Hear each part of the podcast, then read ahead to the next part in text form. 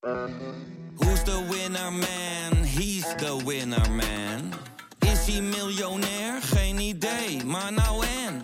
Je hebt geen jackpot nodig to be a winner man. Oh oké, dat is wel lekker man. Kijk, het gesprek begon ogenschijnlijk over het onrecht dat mensen wordt aangedaan als er zo'n vernietigende recensie wordt geschreven. En wat dat met mensen doet. Ja. Daar leek het gesprek over te gaan. Maar gaandeweg, en dat is dankzij goed redactiewerk van mijn eh, redacteur destijds, blijkt dat die test niet deugt. Via podimo.nl slash gonzo luister je de eerste 30 dagen gratis naar Podimo. podimo.nl slash gonzo. Ik schrijf natuurlijk voor een heleboel verschillende mensen. En ik heb dus sprekers die echt graag oefenen. En die gewoon bij mij langskomen. Ik heb een spreekgestoel te staan en we oefenen dan. We nemen de tekst door. We kijken ook of er struikelwoorden in zitten. Woorden die niet lekker lopen. We kijken ook of het past bij de spreker. Dat merk je ook pas echt. Hè. Ik bedoel, ik hoor het natuurlijk in mijn hoofd terwijl ik aan het schrijven ben. Maar ik hoor het natuurlijk ook pas echt als ik het spreken hoor uitspreken. Dit is Betrouwbare Bronnen met Jaap Jansen.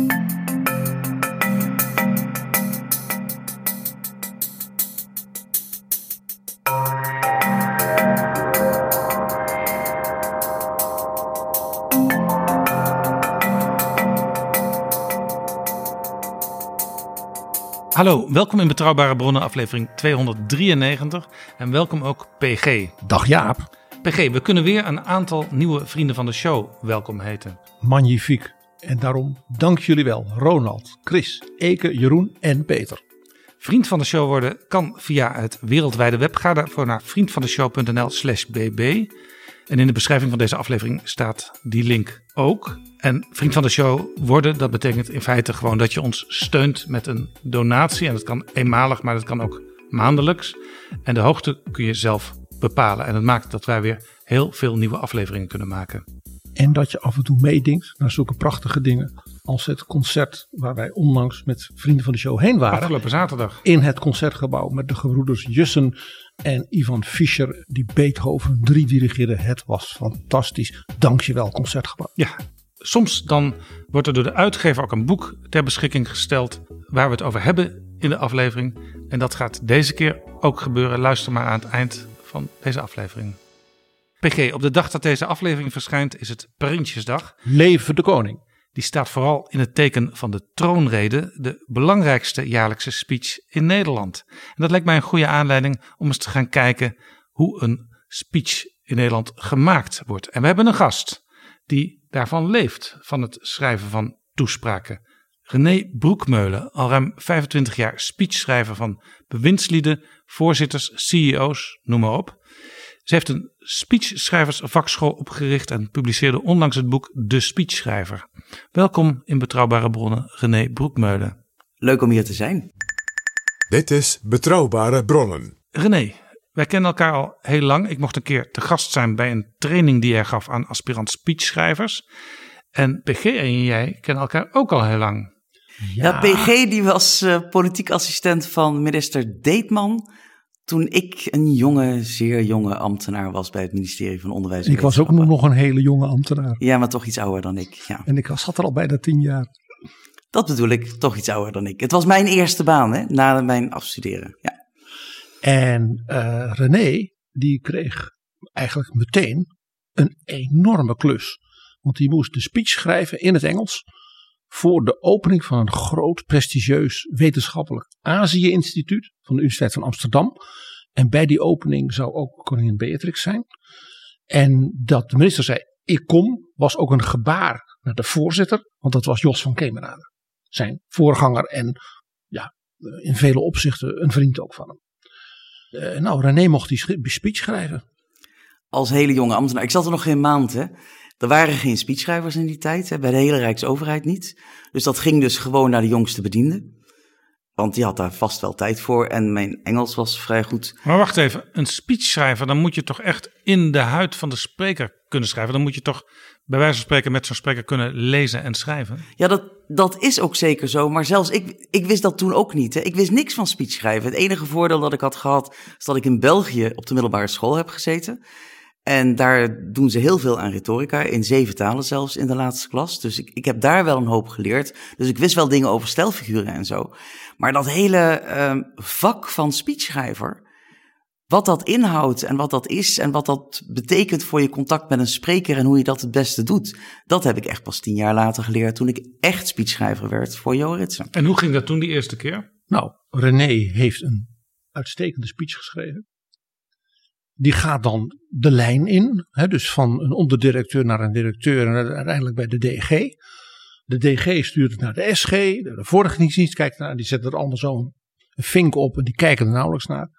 En dit was een Engelse speech en gelet op de gelegenheid kwam hij dus niet in de tas van de minister zonder dat ik ernaar gekeken had. Dat was gewoon de afspraak. Want PG was heel belangrijk toen.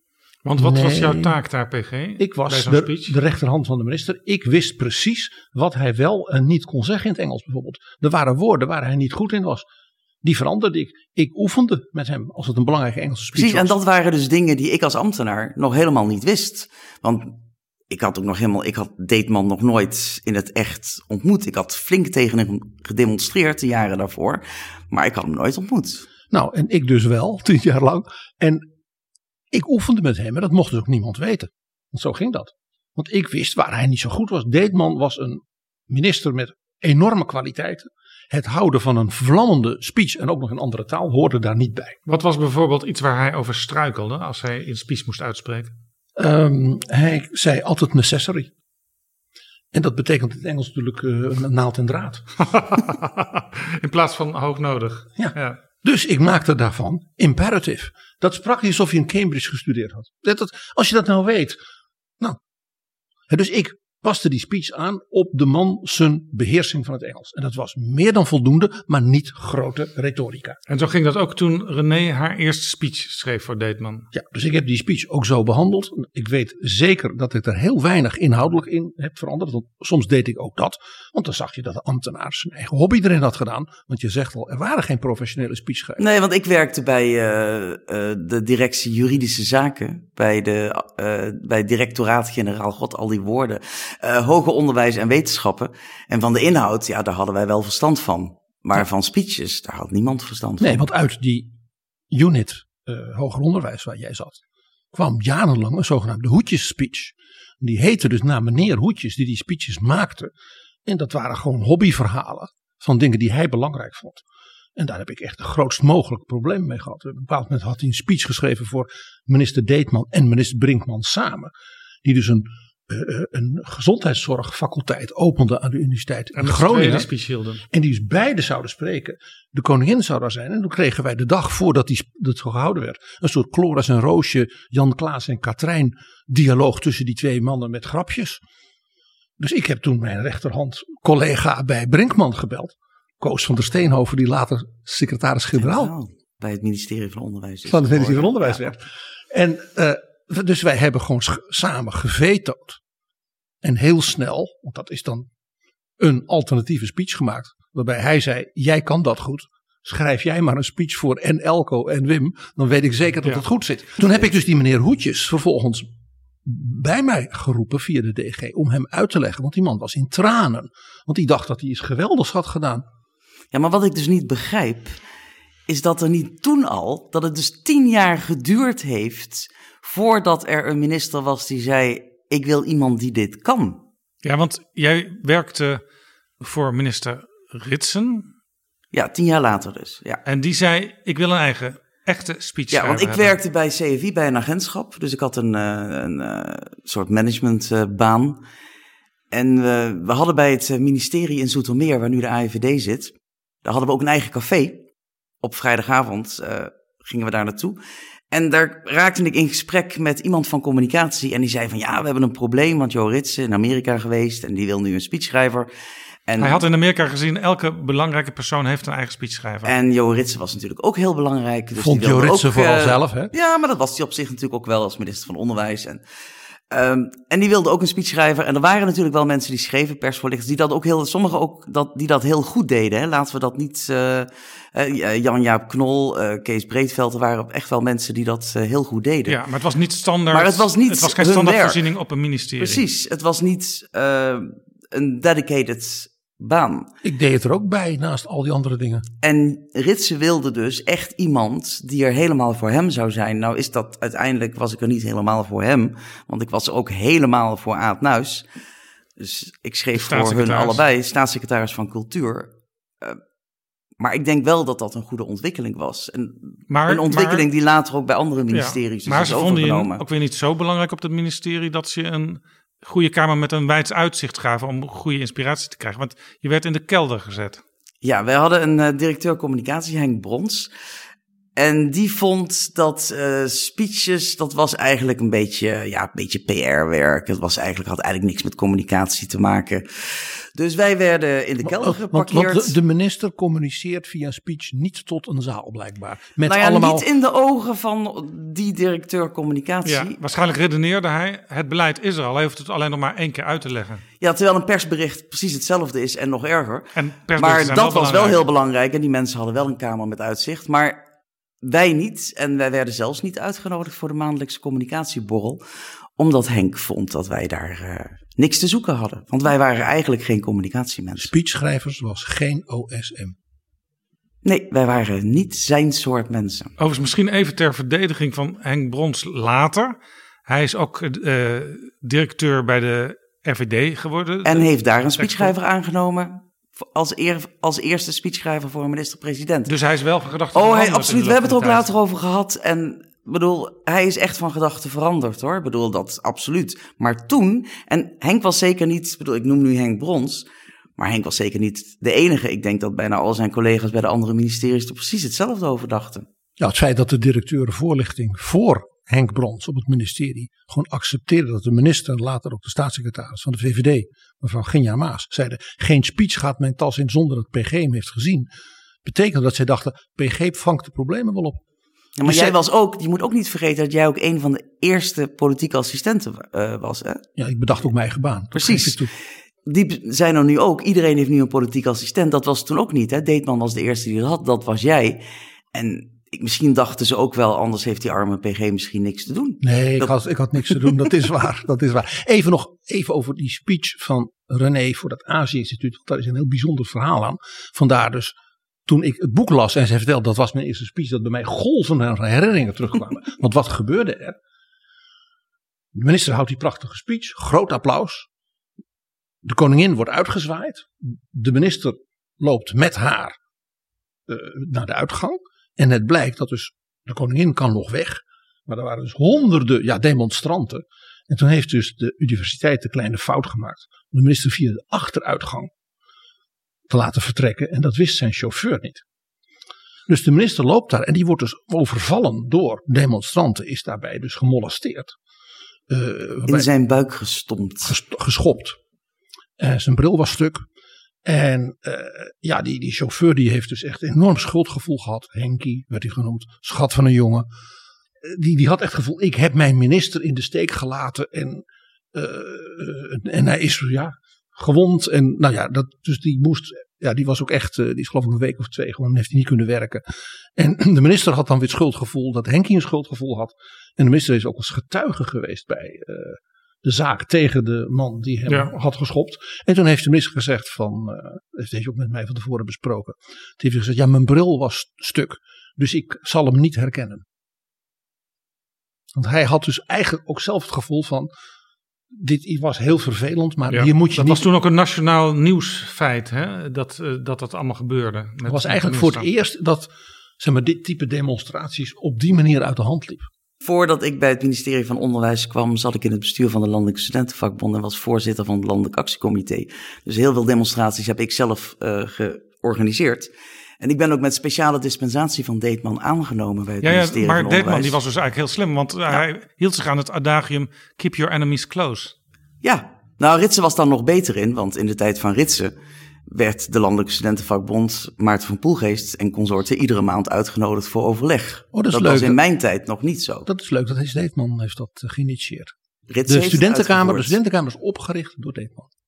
Want ik was er zelf bij, bij de allereerste Maar in ieder geval, eh, laten, we, laten we teruggaan naar het eh, onderwerp, de, de speeches. Maar je begrijpt dus Jaap dat die speech, ja, die staat dus in mijn geheugen gebrand. Maar door het- de omstandigheden. De reden waarom die in mijn geheugen gebrand is, is omdat s'avonds bij Cake op de Week bij Van Verkoten en de Bie, omdat dit een item was, hè, wat Jaap net zei, dat ze dit noemden en dat ze het over Deetman hadden die een speech had gehouden in een buitenlandse taal, vermoedelijk Duits. Dat staat in mijn geheugen gegrift, want als dat gezegd wordt over je allereerste speech, ja, dat was Deetman zijn buitenlands, zullen we het maar even heel breed zeggen, was een stuk slechter dan zijn Nederlands. Ja. En ja, dat maakte ze natuurlijk een goede grap over. Maar als je de speech geschreven hebt, dan vind je dat toch iets minder grappig. En ja. het smaakte dus niet naar meer. Hoe ging dat trouwens eh, toen Jo Ritsen had gezegd: Ik wil nu een echte, volwaardige speech schrijven? Toen heeft hij ook wel eens gezegd tegen jou: eh, Ja, het lijkt wel of deze speech geschreven is met een vork. Ja, ik had ook nog wel wat te leren natuurlijk. Ik bedoel, ik had nog nooit een speechschrijver ontmoet. En we zijn dus daarom toen ook naar Amerika gegaan met een groepje. Op kosten van de VORA. Dat is het eh, overleg van eh, directeuren voorlichting. De voorlichtingsraad die, De voorlichtingsraad. die regelmatig vergadert op eh, algemene zaken. Ja, op vrijdag met kroketten. Vergeet de kroketten Ook om een beetje te voorkomen dat er rare dingen gebeuren die je niet van elkaar weet. Ja, en die hebben dus toen bedacht, omdat er dus steeds meer speechschrijvers bij de ministeries kwamen en wij toch allemaal een beetje, ja, het vak moesten leren en iedere keer toch zelf het wiel uit aan het vinden waren, hebben ze ons naar Amerika gestuurd voor een fact-finding mission. Het was een leukste tien dagen. En wat was het belangrijkste wat je daar leerde in Amerika?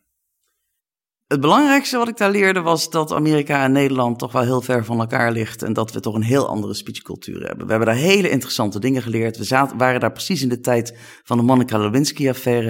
En daar werden bijvoorbeeld eh, op de universiteit op Harvard zijn we toen ook geweest. Speeches die daarover gingen, die werden uitgebreid geanalyseerd. En dat waren speeches waar toch wel heel veel passie in zat, heel veel emotie in zat, maar ook heel veel geloof. En nou is Nederland natuurlijk een heel gelovig land. Kijk maar naar dit kabinet. Maar we praten er niet over, hè? Niet in speeches. Ik bedoel, het is niet dat wij steeds God aanroepen en de Heer en dat we predikers citeren en de Bijbel. Maar in de Verenigde Staten is dat volstrekt normaal. Dus de tone of voice is heel anders. De, de beelden die gebruikt worden zijn heel anders. Maar ook de emotie, het beetje toch wat dominee-achtige. Dat hier in Nederland niet bij speeches Nee, past. dus als, als iemand hier denkt: wat is dat een geweldige speech van die president of van die kandidaat of eh, noem maar op, dan is dat helemaal niet één op één toepasbaar in Nederland. Nee, helemaal niet. Want ik denk als je bijvoorbeeld de speeches van Obama, wat natuurlijk een fantastische spreker eh, was, maar als je de speeches van Obama één op één zou vertalen in het Nederlands, dan zouden ze afgefakkeld worden door journalisten hier. Omdat ze dan te veel eh, emotie zouden hebben, omdat ze te gedragen zouden zijn. Te veel gospel. Nou ja, maar dat lezen we sowieso. Hè. Kijk, als je. Soms als we een hele mooie speech schrijven, dan lees je de volgende dag in de krant van een slimme journalist, een kritische journalist, die dan zegt van ja, het was wel een heel retorisch verhaal. Dat is in Nederland negatief, hè? Terwijl retorica is gewoon de kunst van de welsprekendheid. Dat is wat wij doen. En in de Verenigde Staten vinden ze dat volstrekt normaal. Maar hier in Nederland wordt daar onmiddellijk met wantrouwen naar gekeken. Er wordt onmiddellijk gedacht Eigenlijk van, zeg je oh, dan, als je het- iemand die wil mij iets verkopen wat ik niet wil hebben. retorica afkeurend gebruikt, ik hou niet van mensen die goed kunnen spreken. Nee, want welsprekendheid is verdacht in Nederland. Mag ik een vraag stellen? Absoluut. Zij was in Amerika. Hebben jullie bijles gehad van Peggy Noonan? Nee, die heb ik niet ontmoet. Dat was wel een van onze Ja. grote heldinnen. Peggy Noonan was de speechschrijver van Ronald Reagan. En die en was die heeft daar heel prachtige jong. boeken over geschreven. Ja, en ze was heel jong toen ze werd benoemd. Ze had zijn kleindochter kunnen zijn. Maar Peggy die heeft daar eh, twee mooie boeken over geschreven. Eén is What I Saw at the Revolution. Dat gaat echt over haar tijd als speechschrijver bij Ronald Reagan. Wat wij ongelooflijk herkenbaar vonden. Eh, De, de wisselwerking tussen speechschrijvers en beleidsmedewerkers. De toegang tot je spreker, hoe moeizaam dat is. Nou, ja, dat soort dingen De allemaal. lagen die verhinderen Ja. dat jij in het Oval Office komt. Ja, en ook dat, dat daar is later nog een, een nog beter boek over geschreven, geschreven The White House Ghost van eh Schlesinger. Ja, ja, dat is ook een beetje die metafoor van je wordt in de kelder geplaatst. Maar dat, dat geldt eh, vaak voor mensen die speeches maken. Eh, je hebt niet altijd gelegenheid en tijd om goed met de spreker het door te nemen. Nee, dat is een van de grootste eh, punten waar wij onderling als speechschrijvers over praten. Over de toegang tot de spreker en hoe moeizaam het is. Ja, op jullie borrels bijvoorbeeld. eh, Van, Op de, onze van borrels. de Vereniging van Ja. Speechschrijvers. Het dode paard, zoals wij dat noemen. Waarom heet dat het dode paard? Ja, dat heet het dode paard omdat we twintig jaar geleden begonnen we dus bijeenkomsten te organiseren omdat speeches schrijven Meestal zeg je aan een eenzaam dood beroep paard is. moet je niet trekken. Nee, nou, dat, dat- daar komt het ook vandaan. Maar we schrijven het wel natuurlijk op oud-Hollandse wijze. Dat, eh, PG zal dat zeker waarderen. Maar wij zaten, we hadden iets georganiseerd en er was eigenlijk bijna niemand op afgekomen. En toen zaten we in de keuken van een van ons, zaten we toch wel flink dronken te worden. En toen zei iemand bijna huilend: Het is als trekken aan een dood paard. en we bedoelen daar dus de speechschrijvers mee. Het is heel erg moeilijk om de speechschrijvers achter hun bureaus vandaan te krijgen. Oh. Tegenwoordig niet hoor. Tegenwoordig is het een heel levend paard. Maar we vinden het gewoon een hele leuke naam. En in het buitenland wordt er ook echt verwezen naar de Dutch Dead Horse Society. En dat vinden wij om je kapot te lachen. Dus, wij Dus die naam moet zo. je nooit meer veranderen. Nooit meer.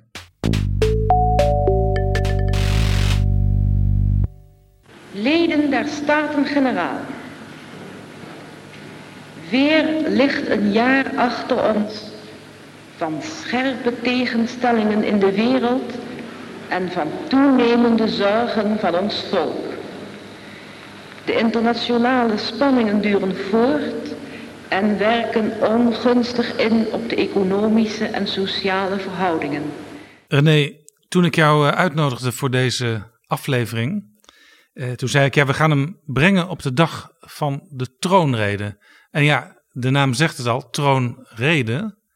Iedereen kijkt ernaar en als je aan het werk bent, dan krijg je in ieder geval vleugjes van mee gedurende de rest van de dag en zelfs eh, de rest van de week. Wat is er zo bijzonder aan die troonrede? Maar wat er vooral zo bijzonder aan is, is dat de troonrede geen speech is. Dat de troonrede vaak gebruikt wordt van, als voorbeeld van zie je wel dat we in Nederland geen speechcultuur hebben. Want kijk maar naar de troonrede, daar is toch niet naar te luisteren. Ja, maar het is een rede. Dus, dus, Het, is dus een het heet een rede. toespraak. Nee, het heet een rede. Maar eigenlijk is het zoals Shaila Stalsing ooit een keer schreef, het is eigenlijk een persbericht. Het voldoet niet aan de voorwaarden voor een speech, want een speech is niet alleen informatieoverdracht. Een speech is ook om te inspireren en te enthousiasmeren en voor een, een, eh, eh, om een verbinding te leggen tussen de spreker en het publiek. En dat zijn allemaal dingen die hier niet gebeuren. Die troonrede is een soort boodschappenlijstje. Hè? Eh, ik heb ooit les gehad van Herman Cenk Willink. En die zei toen, let even goed op, dinsdag bij de troonrede. Eén ministerie wordt niet genoemd. Daar gaan we het volgende keer over hebben welk ministerie dat is en waarom dat is. Dus blijkbaar gaan op de ministeries alle ambtenaren ervan uit. Ergens in die hele opsomming zit ons ministerie. Ja, het is ook een opsomming. Het is een, het is een eh, boodschappenlijst. En die boodschappenlijst die wordt samengesteld door de raadsadviseurs van het ministerie van Algemene Zaken. eh, die contact hebben met, met de verschillende ministeries. Ja, even voor en de vicepremiers en de premier. Bij de medewerkers van Mark Rutte, de premier, zitten een aantal hooggeplaatste adviseurs. die elke dag eh, door Rutte geraadpleegd worden. En die zijn in feite een soort schaduwministerie in hun eentje. Eh, bijvoorbeeld, er is een raadsadviseur voor Buitenlandse Zaken, er is er eentje voor Landbouw, noem maar op. Eh, en die maken dus samen. Die leveren, die die aan die leveren elementen aan voor die speech. Dat wordt dan ook besproken in het eh, met Rutte en de, de vicepremiers en de speechschrijver. Want het is de speechschrijver van Mark Rutte die de speech schrijft en niet de speechschrijver van de koning. Rutte en de koning hebben wel vooroverleg, maar de speechschrijver van de koning heeft hier geen bemoeienis Ja, want de koning die heeft een eigen speechschrijver, die heet Jan Snoek. En die wordt ook heel erg gewaardeerd, juist om zijn inlevende teksten. Ja, en dat valt niet mee voor de koning. Jan Snoek is hier niet bij betrokken, omdat dit niet zijn pakje an is. Dit is een speech van, het is officieel een speech van de regering. En daarom is het de koning die hem voorleest, want die maakt deel uit van de regering. Maar eigenlijk is het een speech van het kabinet. Ja, en daarom zeg jij dus ook, het is eigenlijk ook geen toespraak zoals ik mijn vak eh, versta.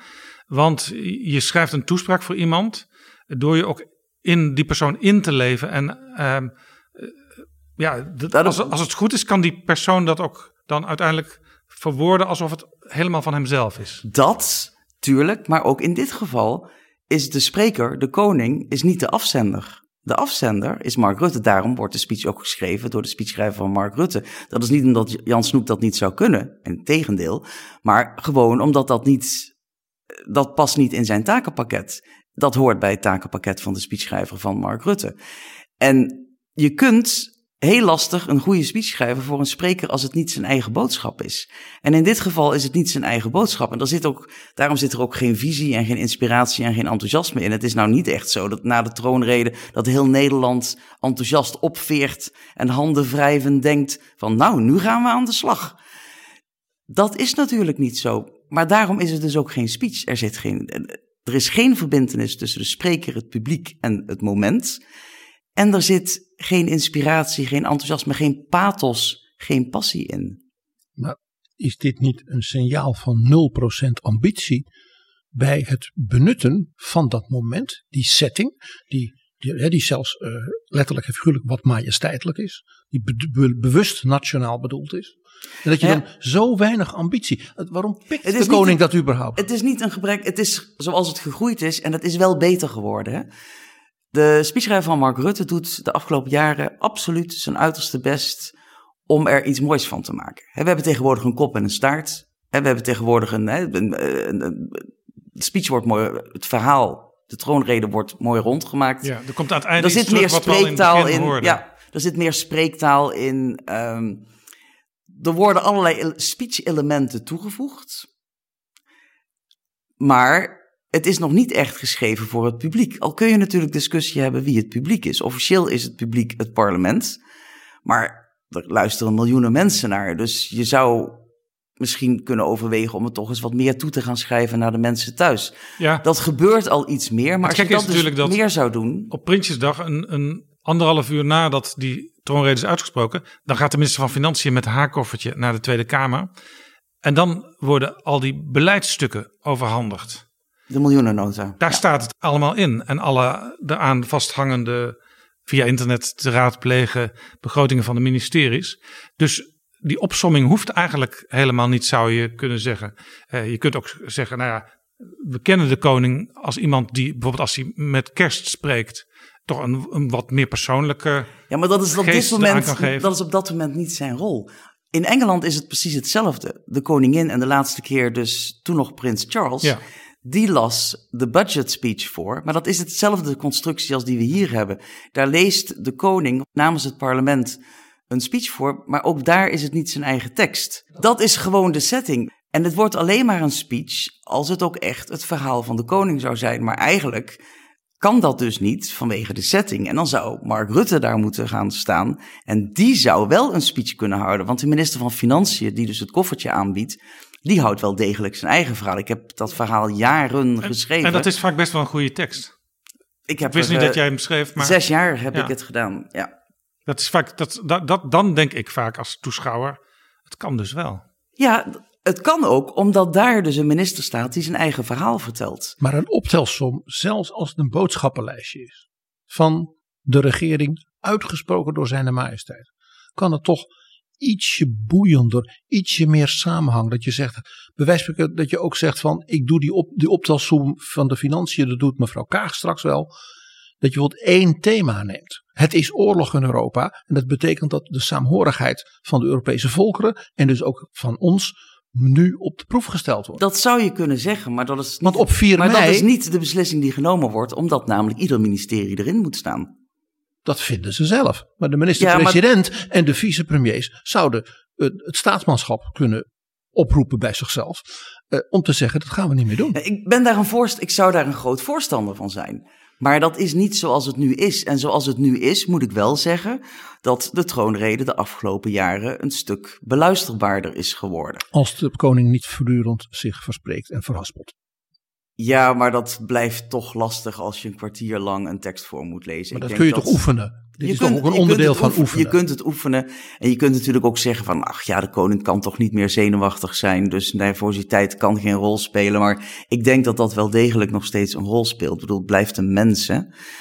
En het, het ja, ik, ik zou het ook liever anders zien. Want het is een groot moment. Het is een moment waarop miljoenen mensen tegelijkertijd naar iets kijken. Gebruik dat moment Maar het dan. is dus gewoon zo dat het gaat zoals het gaat, omdat het nu eenmaal zo gaat.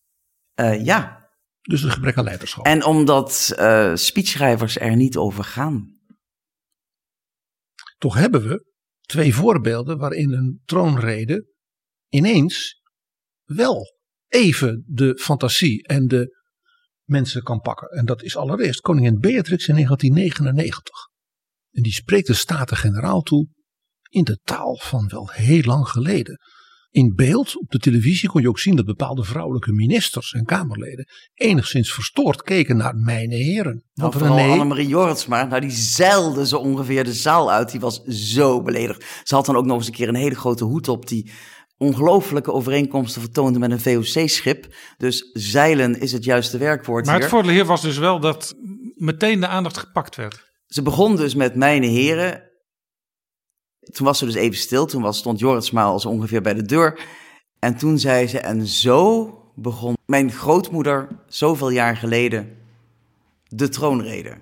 En toen was er gelach. Toen- want dat was de eerste troonrede van de toen heel jonge koningin Wilhelmina. En het was de laatste van de 19e eeuw.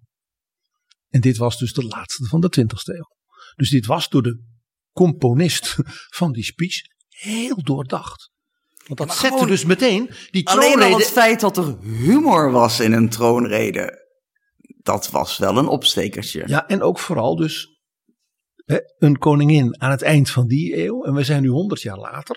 Dus dat zette die troonrede ook meteen in de continuïteit van de monarchie. Dus dat was voor de, de firm natuurlijk heel nuttig eh, dat Beatrix dat deed. Maar het zette ook iets van, na 100 jaar, waar zijn we nu en waar gaan we naartoe? Ja, maar het zette ook de toon. Er zat een, het maakte het wat luchtiger. Sowieso is humor in speeches hè, is een goede manier, een vorm van pathos en ook een hele goede manier om mensen te overtuigen. Als je humor gebruikt, als, mensen, Zonder als je mensen aan het lachen, als je mensen aan het lachen brengt, zijn ze eerder geneigd om met je mee te gaan dan wanneer je dat niet doet. tweede mooie voorbeeld was in 2016. Toen was in die zomer Piet de Jong overleden. En dat was geen grote zeg maar, nationale begrafenis geworden. Het was heel warm en iedereen was op vakantie. En hij was ook al heel erg oud.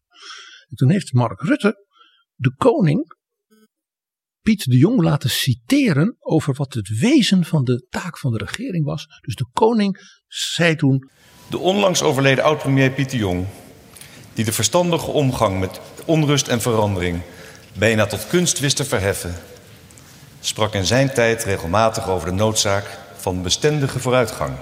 Hij zei eens: Het is een taak van de regering uit te kijken naar wat de toekomst moet worden en zo tijdig als mogelijk is aanpassingen tot stand te brengen die nodig zijn om de kansen te grijpen die de toekomst biedt.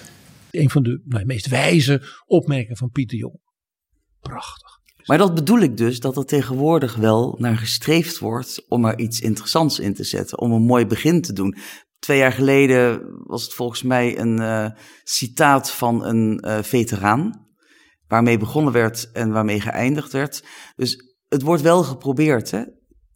Er wordt wel steeds meer aandacht aan, aan besteed. Het is niet meer alleen maar een boodschappenlijstje, maar het is natuurlijk verschrikkelijk moeilijk om de essentie van dat boodschappenlijstje, die moet bewaard blijven. En om er dan dus wat moois van te maken. En omdat het een compromistekst is, dus je kunt, niet allemaal, eh, je kunt het niet allemaal wat eenvoudiger uitleggen.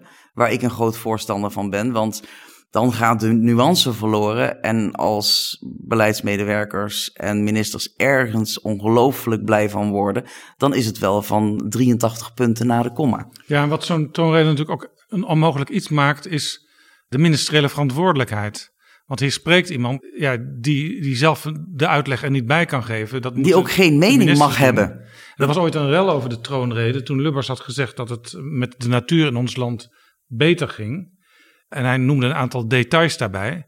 En dat bleek niet te kloppen. En toen wa- waren er ook wel politici die het een beetje zeiden van ja, hier heeft hij eh, de majesteit mee opgezadeld met deze onwaarheid. Met name water en lucht. Het ging vooral om het gebruik van met name. Met name betekent vooral. Expliciet. Expliciet dat. Alleen dat eigenlijk. En het was gewoon het verkeerde gebruik van een woord. Zo Ja. zie je dus ook weer hoe belangrijk het werk van een speechschrijver is. Want een speechschrijver moet dan een premier en daarmee dus ook de koning beschermen. Tegen misschien zijn eigen wat al te vlotte van nou dat klinkt goed. Want daarom zijn we ook grote voorstanders van uitgeschreven teksten. Dat zijn we het weer samen helemaal eens over René. Goed hè? Ja, Toen en nu nog steeds. ja, Dat, dat verandert niet.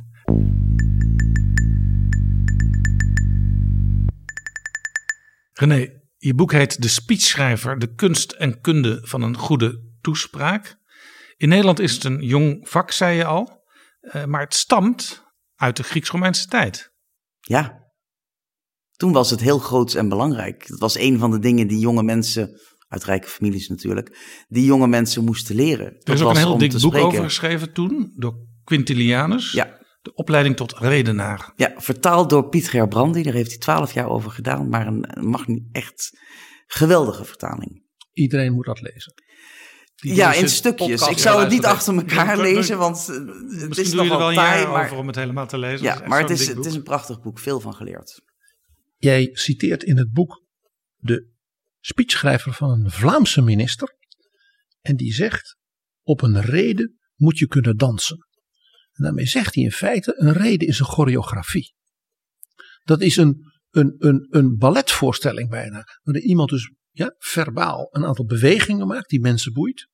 Dus het is een artistiek product. Er komt zeker een heleboel creativiteit bij kijken. Ik zeg ook altijd tegen klanten, eh, als ze mij dan de informatie aanleveren, of als ik een gesprek met ze heb gehad eh, over waar de speech over moet gaan, dan zeg ik ook, en nu ga ik broeden. Want ik moet eerst dat op me in laten werken en ik moet erover nadenken en ik moet bedenken wat nou een leuke kapstok zou kunnen zijn om de argumentatie aan op te hangen, wat leuke voorbeelden zouden zijn. Daar denk ik over na, dan maak ik een soort mindmaps en ik schrijf allemaal dingen op. Ik ben ook nog van het oude stempel, ik schrijf nog met een pen en zo. En ik schrijf dan dingen op en ondertussen dan broed ik en dan broed ik en op een gegeven moment dan heb ik het eigenlijk helemaal in mijn hoofd. Dat hele proces speelt zich voornamelijk in mijn hoofd af. En dan ga ik zitten en dan schrijf ik het op en daarna ga ik er natuurlijk nog een paar keer doorheen. En soms laat ik het ook nog wel eens aan iemand anders lezen, omdat mijn gevoel voor humor niet altijd een algemeen gevoel voor humor is. Dus om te even te kijken of mijn grapjes niet eh, nou ja, te cynisch of te fout of wat dan ook zijn. Ehm, En eigenlijk geef je hiermee aan dat het dus niet alleen een literair product is, maar ook een theaterproduct. Het is een, een, een reden, een goede speech, is niet alleen maar, zeg maar een mooie tekst die wordt voorgelezen, maar die speech moet ook nog visueel, als het ware, in een omgeving. Hè, want de troonrede in de ridderzaal is iets anders dan een troonrede in een kerk. En de troonrede ditmaal in een theaterzaal. Dus Nee. ook de omgeving, de setting. Hè, Ja. Of er muziek is van tevoren of niet. Dat Hè? moet je allemaal weten. Dat zijn allemaal. Ik heb een checklist, die staat ook in het boek. eh, dingen die je van tevoren moet weten voordat je een speech kunt gaan schrijven. En eigenlijk ben je veel meer bezig met de voorbereiding van alles. Om alles eh, te weten te komen, om alle informatie te verzamelen. Dan met het schrijven zelf. Eh, dat vertelde En die ik ooit aan informatie een- is niet alleen maar inhoud. Die informatie is ook hoe staat die vrouw of die man daar. Is Ja. er, staan, staan er helemaal bloemen op het toneel? Of zit er een panel wat daarna erover gaat discussiëren? Schrijf je een andere speech. Ja, zeker. Dus, Maar dat- dus als speechschrijver ga je ook soms ook op locatiebezoek van tevoren. Ja, ik ga soms ook kijken. Dat ligt er ook een beetje aan. eh, ik heb laatst ingeschreven, daar ben ik dus eh, van tevoren gaan kijken. Eh, ook omdat dat iets, het was in een museum, dus ik wilde ook de lopende tentoonstelling zien. Ik wil dan gewoon ook even proeven waar dit zich, in welke omgeving dit eh, plaats gaat vinden.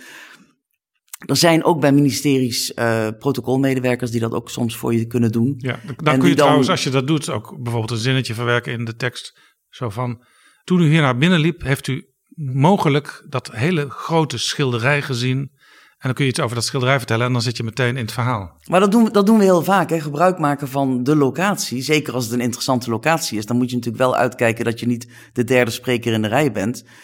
En dat de andere twee dat ook al hebben gedaan. En dat is ook wel fijn van een speechschrijversnetwerk. Ja, dat wij ze nu en dan, even ken je soms de afstemmen. mensen die de speeches nou, niet soms, meestal. En dat je dan soms ook even kunt bellen en zeggen van... joh, ik ga hier iets over de zaal eh, of het gebouw zeggen. Eh, als jij dat dan niet doet, dan ja, ja, dan hebben de mensen nog iets nieuws te Precies. beluisteren. Maar dat heeft ook, maar het heeft ook met de creativiteit zit ook in het ritme.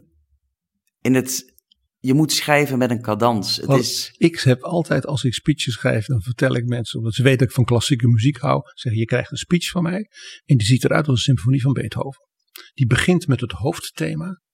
Begint dan de eerste variante, dat de luisteraar wordt meegenomen van dat hoofdthema naar waar gaan we dan naartoe. Dan komt het gedragen adagio. Dan komt het scherzo. Dan komt er even een wat andere gedachte, maar wel dat hoofdthema. En dan komt allegro vivace. Het slotdeel, waarin dus die verschillende varianten bij elkaar komen. nou, dat vind ik een hele mooie vergelijking. Ja, maar zo werkt het. Het, is, het heeft ook met klank en met ritme te maken. En dat is ook waarom En- en, en punten dat- en comma's heel belangrijk En als je zijn. een Be- Beethoven-symfonie uitvoert in het concertgebouw, dan zal de dirigent, als hij in de Philharmonie in Berlijn speelt, opletten dat het daar anders klinkt. Want die zaal is anders. Nou, bij ons is die zaal, de zaal is minder belangrijk dan het publiek. Het klinkt altijd anders voor een ander publiek. En bij ons is eigenlijk het belangrijkste, de eerste vraag die je stelt als mij gevraagd wordt van wil je daar een speech schrijven, is mijn vraag wie zit er daar? Ja, bij wijze van spreken, de minister van Onderwijs kan voor een zaal met wetenschappers spreken, maar ook voor een zaal met ouders of een zaal met kinderen. Ja, en dat is heel anders. Zeker voor kinderen is heel moeilijk schrijven. Eh, Of een zaal met boze leraren, dat zijn de meeste zalen toch wel. Ja, of nou, boze zorgmedewerkers. Eh, nou, er zijn zoveel boze Nederlanders I tegenwoordig. feel your pain, zeg je dan.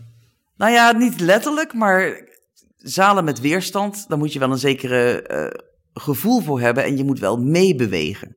Maar niet van je verhaal afraken. Nee, maar je moet wel laten merken dat je het snapt. En dat je, je moet er niet overheen praten. En je moet dus wel duidelijk maken van kijk, ik snap het wel. Ik snap dat u boos bent en ik snap waarom u boos bent. Dat is ook belangrijk. Dat, je Dat u op mij maar- boos bent, dat mag ja, ook. En dat, dat u mij ziet als de vertegenwoordiger van het kwaad. Dat is allemaal. Maar ik heb wel een punt. En dat punt wil ik wel graag even maken. En daar hoort u ook respect voor te hebben, want dat is een... Dat zeg je dus niet.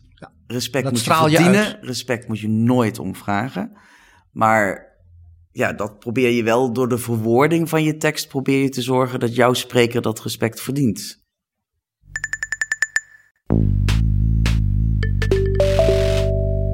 Dit is Betrouwbare Bronnen, een podcast met betrouwbare bronnen.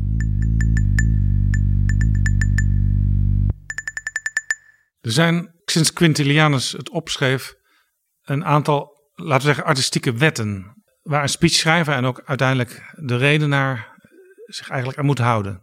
Nou, niet aan moet houden, er zijn eh, overtuigingsmiddelen gedefinieerd. Wat werkt? Nou, Aristoteles heeft dat eerst gedaan. Quintilianus die, die schrijft daar ook over. En die breidt dat uit, hè, die werkt dat verder uit. De basis is drie. Daar, daar worden wij mee grootgebracht als speechschrijver. Daar breng ik mijn eh, beginnende speechschrijvers mee groot. En dat is ethos, pathos en logos. Een ethos, dat is dat je in een speech je eigen geloofwaardigheid moet bevestigen. Door betrouwbaar te zijn, door deskundig te zijn, door welwillend te zijn ten opzichte van het publiek. Eigenlijk je uitstraling. Dat is je uitstraling, je reputatie noemen we dat tegenwoordig. Hè? Dat En reputatiemanagement. eigenlijk er zit ook een beetje misschien het woord ethiek in. Daar zit ook Je moet een ethiek- zekere ja. zuiverheid Je uitstralen. moet, Quintilianus zegt, je moet een goed mens zijn om een goede redenaar te zijn. Ze moeten geloven dat willen- wat jij je- zegt waar is. Je zou willen dat het waar was, maar ze moeten inderdaad wel geloven dat wat je zegt, dat dat waar is. Ja, de andere is pathos, dat is de passie, de emotie. Dat gebruik je om, ja, om mensen in je verhaal te trekken, maar ook om, om mensen jouw eh, inspiratie en jouw enthousiasme mee te geven. En je haalt die mensen dus een beetje uit hun comfortzone en uit wat ze al wisten en verwachten. En je brengt ze naar iets nieuws. Daar gebruik je emotie voor. Nou, je gebruikt Dat kan ook humor emotie- zijn. Nou ja, je gebruikt pathos eh, vooral door verhalen te vertellen of voorbeelden te gebruiken. Want en in iedere speech zit wel een vorm van een redenering.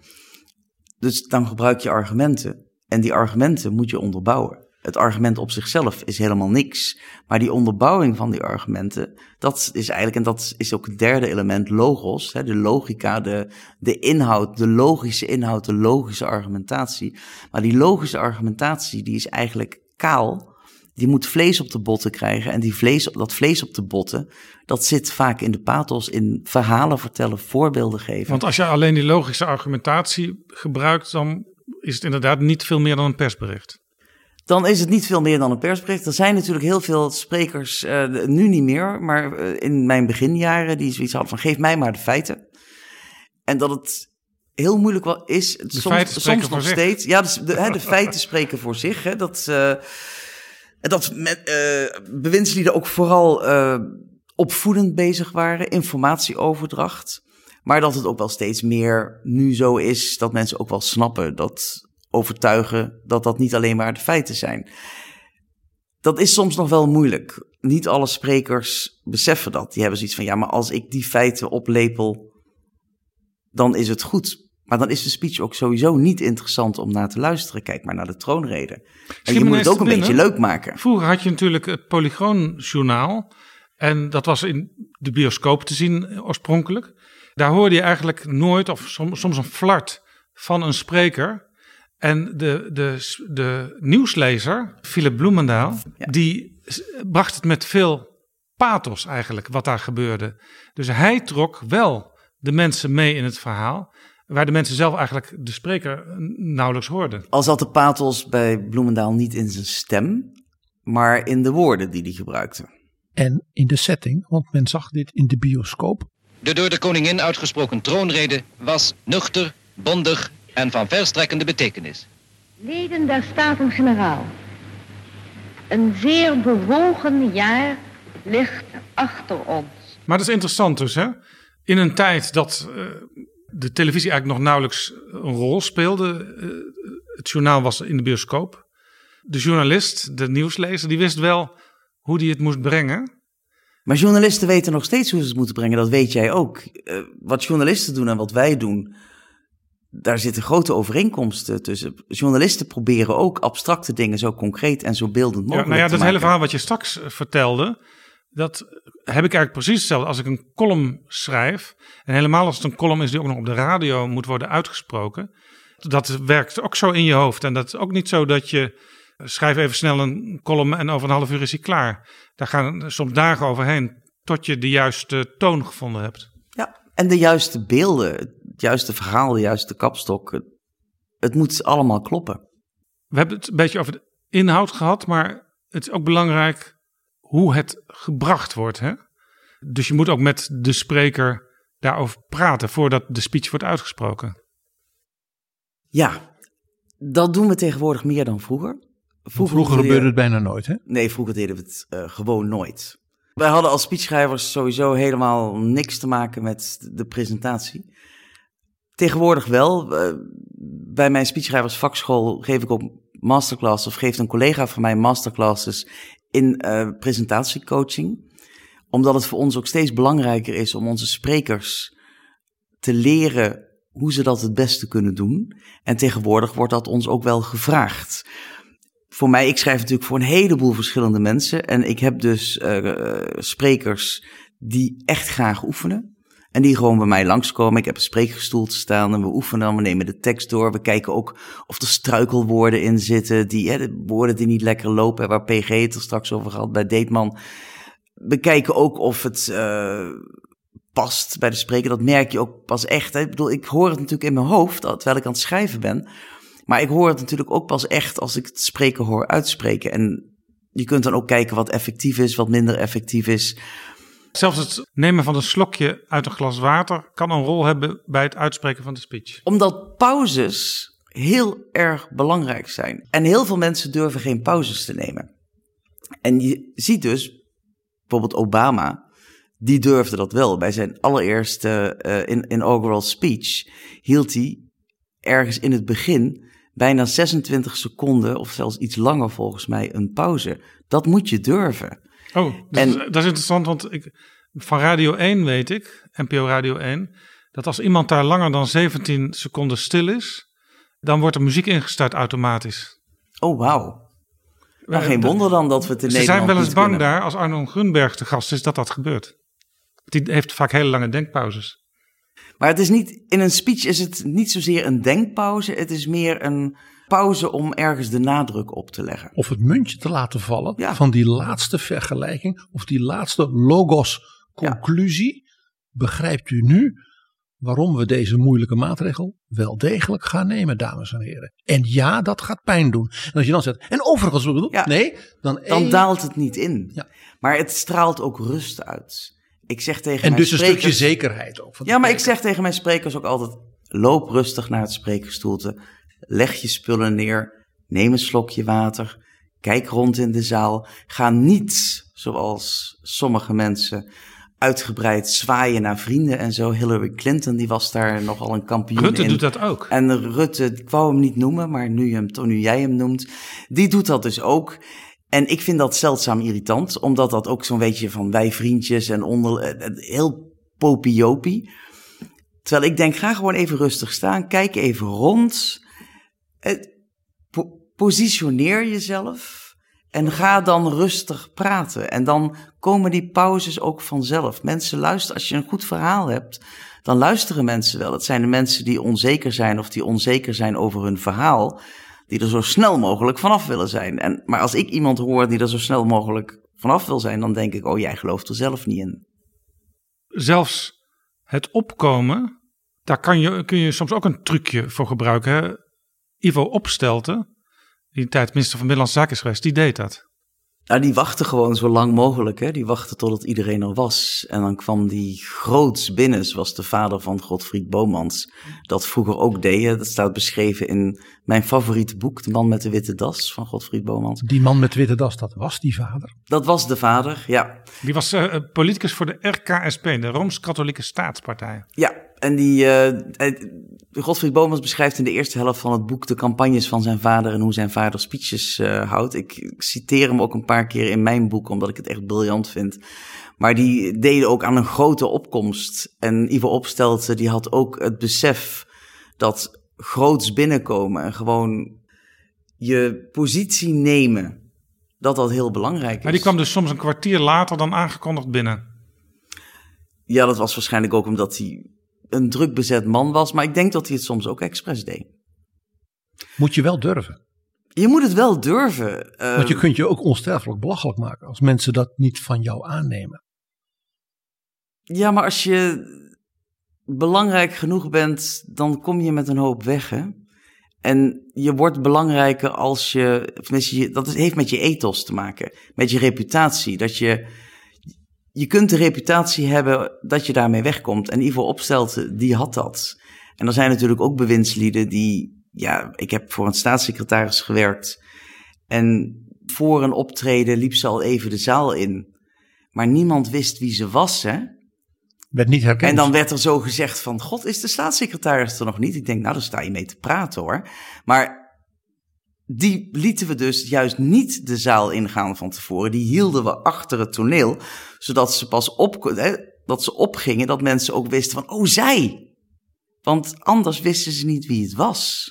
Nee, dus, dus, dus je slaat in feite je eigen présence dood door als relatief onbekende al aanwezig te zijn. Ja, je kunt beter een grootste eh, opkomst doen. Dat doen ze op het toneel ook, doen ze niet voor niks, hè? Die komen ook, de acteurs komen ook niet uit de zaal op. Nee, ik had overigens een heel, heel rare vergelijking misschien, maar eh, onlangs moest ik een eh, middag presenteren, leiden van de Tweede Kamer met wetenschappers. En ik wilde even weten, een paar mensen zag ik nog niet in de zaal zitten, maar ik moest wel weten voor eh, het leiden van die bijeenkomst of ze er waren. Dus ik ging dat even vragen aan een mevrouw die het organiseerde, maar die was in de gang aan het bellen. Maar ze bleef maar bellen, ze bleef maar bellen. Toen dacht ik, van, ja, ik ga toch naar binnen, want het tijdstip is al dat we zouden beginnen. Dus ik, ik wilde eigenlijk tegen de mensen zeggen, we gaan zo beginnen. Maar ik voelde toen ik van achter in de zaal naar voren liep, dat er een soort golf door de zaal kwam van, hé, we gaan beginnen. Toen ben ik ook gewoon maar begonnen en dat werkte heel goed. Dit is een heel mooi voorbeeld uit de 18e eeuw. Toen was het natuurlijk zo dat bij grote ceremonies met de vorst of met de kardinaal, dat zo iemand rustig twee uur te laat kwam. En Frederik de Grote van Pruisen, toen hij koning werd, werd al heel snel duidelijk in die eerste zeg maar, weken dat hij altijd exact op tijd was. Dat was dus heel opvallend. En die zei: Ik ben de eerste dienaar van het koninkrijk van Pruisen. Stiptheid is la politesse des rois. Dat is de beleefdheid van koningen. Dat als mensen verwachten dat je om 12 uur komt, dat ze niet denken: nou ja, dat wordt dus kwart over twee. Nee, ben ik er daar- om 12 uur. Ik ben het daar persoonlijk mee eens. Ik vind altijd als je te laat komt, dat je beslag legt op de tijd van anderen. En dat vind ik onbeleefd. Ik heb wel eens klanten die mij met groot plezier hè, bestellen op een bepaald moment en dan mij rustig een half uur laten wachten. En eh, daar krijgen ze een rekening voor. Poetin, hè, die dat ook altijd deed. Ja, daar schrijf ik dan niet voor. Maar ja, Politesse. Dus een koning hoeft niet beleefd te zijn, want het zijn zijn onderdanen. Maar hij is het wel. Dat gaf dus deze jonge koning meteen een enorme autoriteit. En die stiptheid ook van, oh, die laat zich dus niet zomaar. Ja, maar zo zie je dat, hoe reputatie werkt, hoe ethos werkt. Daar is, dat is niet vast te pinnen. Dat is het Hij maakte die- hij maakte die dus zelf. Waar wij, het moeilijkste element waar wij aan werken. Ik, mensen hebben mij wel eens een mannetjesmaker genoemd. Maar Het moeilijke is dus juist dat ethos. Want dat is van de spreker zelf. En daar kunnen wij door bepaalde woorden en te zorgen dat hij op de goede manier opkomt en zo, kunnen we wel een kleine invloed op uitoefenen. Maar eigenlijk niet. En dan Sowieso omdat die reputatie ook bepaald wordt door alles wat iemand buiten het spreekgestoelte doet. En daar heb ik helemaal niks mee te En dan maken. helpt het dus ook als je eh, van tevoren, liefst ruim van tevoren, met die spreker een klein beetje kunt brainstormen. Ja, het, het helpt heel erg als ik een spreker van tevoren kan spreken. Al, ook al omdat ik wil weten hoe iemand praat, of iemand gevoel voor ritme heeft, of iemand gevoel voor humor heeft, of iemand in staat is om een verhaal te vertellen zonder 187 details. Stopwoord. Stopwoordjes, ja, al moet je stopwoordjes soms ook gebruiken, omdat het daardoor authentiek is. En je moet wel dicht bij je spreker blijven, maar ik wil mensen wel spreken. Al is het tegenwoordig, wat ik al zei, ik schrijf voor heel veel verschillende mensen. Ik heb altijd wel een eerste gesprek, maar het is dus niet zo dat ik voor iedere speech weer een gesprek heb. Soms wel even een telefoongesprek of eh, Zoom natuurlijk. Zeker als je vaker met ze werkt. En als ik vaker met ze werk, op een gegeven moment weet ik het ook wel. Hè? Wat is een indalisje? Oh, een Indalisje, dat is... eh Indalis, die eh, had ooit een speech. En... Minister van Binnenlandse Zaken. Minister, minister van Binnenlandse Zaken, voor mijn tijd trouwens. Ik had dit niet geschreven, ik was hier graag bij geweest trouwens. Pakte haar speech en zei, oh, dat is geschiedenis. En slo- sloeg dus ondertussen de bladzijden om. Dit is geschiedenis, geschiedenis, geschiedenis. Ah, hier begint hij echt. En dat hoorde je haar kennende haar een beetje brommend zeggen. En het Ja. was te volgen. En wat ze daarna dus ook nog deed, was... eh, oh ja, en voor mijn speechschrijver, dit schrijf je met DT. Wauw. Eh, je, je had ook een keer een speech geschreven voor Aad Nuis. Met een mooi stuk van een gedicht erin. En Aad Nuis zei juist over dat stukje. Ik zal nu maar niet die bekende dichtregel aanhalen. Want die kent u ongetwijfeld allemaal. Ja, dat was mijn allereerste speech voor Aad ook nog op mijn verjaardag. En dat was in, eh, in Gorkum en hij stond daar op een bepaald punt waar je precies dus naar al die rivieren kijkt. En ik had dus een dichtregel gevonden in een boek, dat is een geweldig boek voor speechschrijvers trouwens, Querido's literaire reisgids, waar dus echt van iedere woonplaats, ieder dorp, ieder gat in Nederland staat of een dichter of schilder daar ooit zijn grote teen in een rivier heeft gedoopt. Echt briljant. Maar ik had daar dus die dichtregel gevonden, maar niet van wie die was. Dus in die tijd was er nog geen internet, dus ik had echt een dag in de Koninklijke Bibliotheek gezeten, want zo ging dat toen Alle dichtbundels. om uit te zoeken van wie dat was. En dat was dus van Tollens, had ik gevonden. Dus dat had ik in de speech gezet. En verdomd, wat doet hij? Hij zegt, en deze dichtregel die ik u niet hoef voor te lezen. Nou, ik denk, daar gaat mijn werk. Dat was even slikken. Ja, er zijn overigens politici die precies weten hoe belangrijk een speech is. En sterker nog, je noemt zelf Ken Livingstone in je, in je boek, burgemeester van Londen destijds. Hij had altijd een speech bij zich, sterker nog, die zat in zijn hoofd voor het geval er een aanslag zou worden Ja. gepleegd. Hij was voorbereid. Hij wist natuurlijk dat het zou komen. Eh, net zoals eh, Michel, ook, eh, de premier van België, ook zei na de aanslag in Zaventem. Dit is een dag waarvan we wisten dat die zou komen. Ken Livingstone die wist dat ook. En die had dus een eh, speech, een heel korte speech, ik bedoel echt een paar regels voorbereid. Zodat hij altijd, want hij was ook niet in Londen op het moment van de aanslag. Dus toen hij daarmee geconfronteerd werd, had hij dus zijn verhaal klaar. Ja, Dat was heel verstandig. eh, twee weken geleden eh, moest Liz Truss plotseling een speech houden omdat de koningin was overleden. Ja, maar daar had ze iets meer tijd voor. Het was niet zo dat de koningin ehm, de laatste adem uitblies en dat er onmiddellijk een microfoon onder de neus van Liz Truss werd gehouden. Daar gingen wel uren overheen. Was sowieso, dat ook te merken aan de speech? Dat Ja, ze daar zeker. veel tijd voor had? Ja, en sowieso, die lacht er, hè? Ik bedoel, die hele operatie zoals wij hier bij, hè, voor het overlijden van eh, onze koninklijke familie. De, vroeger heette dat operatie Willem de Zwijger. Ik weet niet hoe het nu heet. Eh, maar zij hebben daar ook, hè, operatie London Bridge. Daar is dus een heel scenario lichter. En geloof me, die speeches, die lagen er. Ja. We are all devastated by the news that we have just heard from Balmoral. The death of Her Majesty the Queen is a huge shock to the nation and to the world. Queen Elizabeth II was the rock on which modern Britain was built. And with the passing of the second Elizabethan age, we usher in a new era in the magnificent history of our great country, exactly as Her Majesty would have wished, by saying the words, God save the King. Ik hoorde ook wel mensen zeggen toen, ze doet het net iets te cool allemaal. Dus het is, het is niet doorleefd wat ze zegt. Nee, omdat ze natuurlijk nieuw is en nog onzeker. Nou zat Tony Blair natuurlijk in dezelfde situatie. Hè? Die was net benoemd als premier toen uh, Lady Di uh, werd doodgereden. En hij kwam dus met die briljante tekst over de People's Princess. Die overigens geschreven was door een van zijn speechschrijvers, die ik later nog eens een keer ontmoet heb. Ik ben ooit eens een keer twee dagen in Downing Street op bezoek geweest. En dan leer je door de krochten van dat gebouw. Het is echt een ongelooflijk gebouw. Had Larry de Cap, Al die mensen. Nog ontmoet? Nee, die was er toen nog niet, volgens mij. Uh, maar die, had, die was daar wel beter in. Hè, Blair was wel beter in emotie. Dat is wel een van de mensen waar wij dat ook van geleerd hebben. Uh, bijna Amerikaans en heel on-Brits. Ja, Maar daarom, Liz daarom Truss- voor ons zo interessant vanuit Nederland. Ja, nee, maar Liz Truss, haar grote voorbeeld is natuurlijk Margaret Thatcher. En dat was niet een hele warme vrouw. Nee, de, overigens, Margaret Thatcher, dat is interessant dat je die noemt. Want Liz Truss, die kleedde zich in haar campagne af en toe bijna gelijk aan Margaret Thatcher.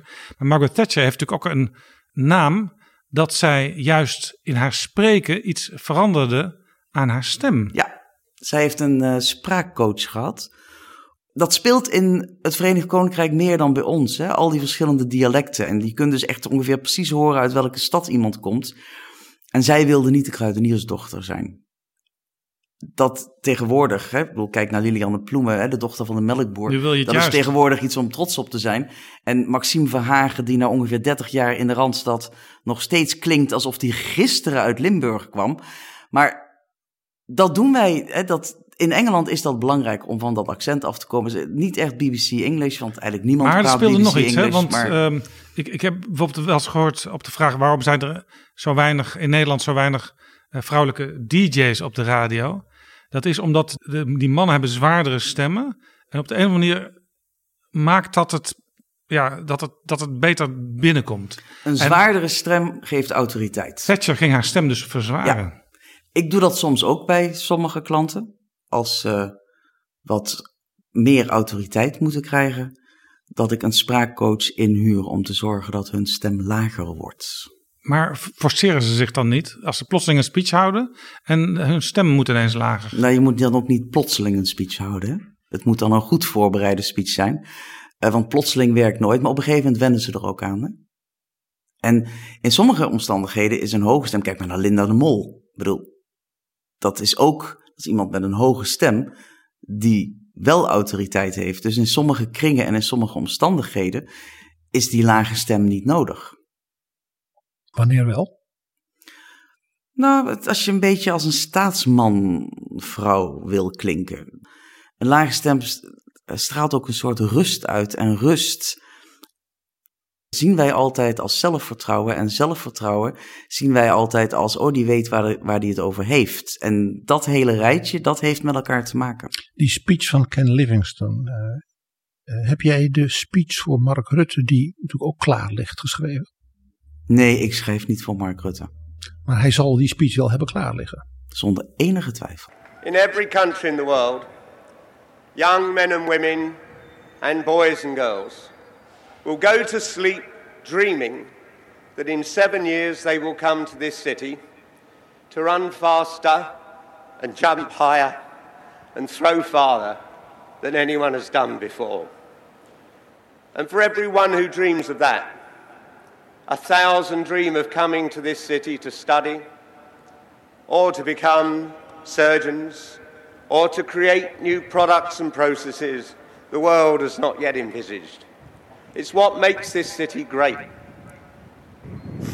It's a city that embraces change, and it is a city which is the most tolerant in the world. Those who came here to kill last Thursday had many goals, but one was that we should turn on each other like animals trapped in a cage. And they failed. They failed totally and utterly. Ken Livingstone die eh, benadrukte in die hele korte speech eh, dat er nog altijd weer mensen naar Londen zullen komen. Die bijzondere stad Londen. Dus eigenlijk eh, sloeg hij ook meteen weer de brug naar het verder leven als stedelingen samen met alle mensen die nog naar Londen toe zullen komen. Burgemeester Halsema van Amsterdam die kende die speech blijkbaar. Want er was een steekincident op het Centraal Station op 31 augustus 2018. En toen zei ze: Ik hoop dat de Amsterdammers gewoon doorgaan met hun leven. Ja, mensen luisteren naar elkaar, hè? Al die, uh, en zeker die speech van Ken Livingston, die is natuurlijk zo bekend geworden. En de speech van, uh, van Lucinda Ardern, hè, van They Are. Nieuw-Zeeland. Dat in Nieuw-Zeeland na de aanslag daar in Christchurch, dat They Are Us, dat is ook zo'n gevleugelde uitspraak. Dat het zou me niet verbazen dat als er hier iets gebeurt, dat in dezelfde soort omstandigheden, dat er een zin zal zijn die daarop lijkt. Ask not what your country can do for you. Ask what you can do for Ja, your dat country. is gewoon een stijlfiguur. Dat is een stijlfiguur, dat heet een chiasme, oftewel een kruisstelling, of een turning raincoat noemen ze het in Amerika. En dat is een, een omkering die heel erg eh, soundbite-achtig klinkt, en dat vinden we mooi. En dat klinkt ook een beetje als spreekwoordelijk. En in Nederland zijn wij sowieso dol op dingen die als een spreekwoord klinken. Sterker nog, die, deze quote van JFK, die wordt soms nog letterlijk ook in Nederlandse speeches gebruikt voor een heel ander onderwerp. Geplagieerd. Ja, dan is het, nou, niet geplagieerd, dat noemen we een eh, allusie. Dat je alludeert naar een bekende uitspraak of dat je alludeert naar wat in Nederland, hè, gezien ons eh, rijke culturele verleden, als je dus alludeert naar een reclameboodschap. Hè, wij van WC Eend, eh, want dat is toch het meest ge- gedeelde culturele erfgoed dat wij hebben. Even Apeldoorn bellen, dat soort dingen. Dat noemen we allusies. Dus als je verwijst dus in je tekst ongeveer de tekst van Kennedy gebruikt, maar net een beetje anders. Dat is dan en een chiasme en een allusie. Ja, zoals dan de president in Amerika Lincoln aanhaalt. FDR, Reagan, hebben wij WC eend. Ja, Marissa hier van Vriend van de Show met een boodschap van algemeen nut. Deze podcast wordt met veel liefde, plezier en eigen geld gemaakt. Wil je de maker steunen? Ga naar vriendvandeshow.nl en word vriend.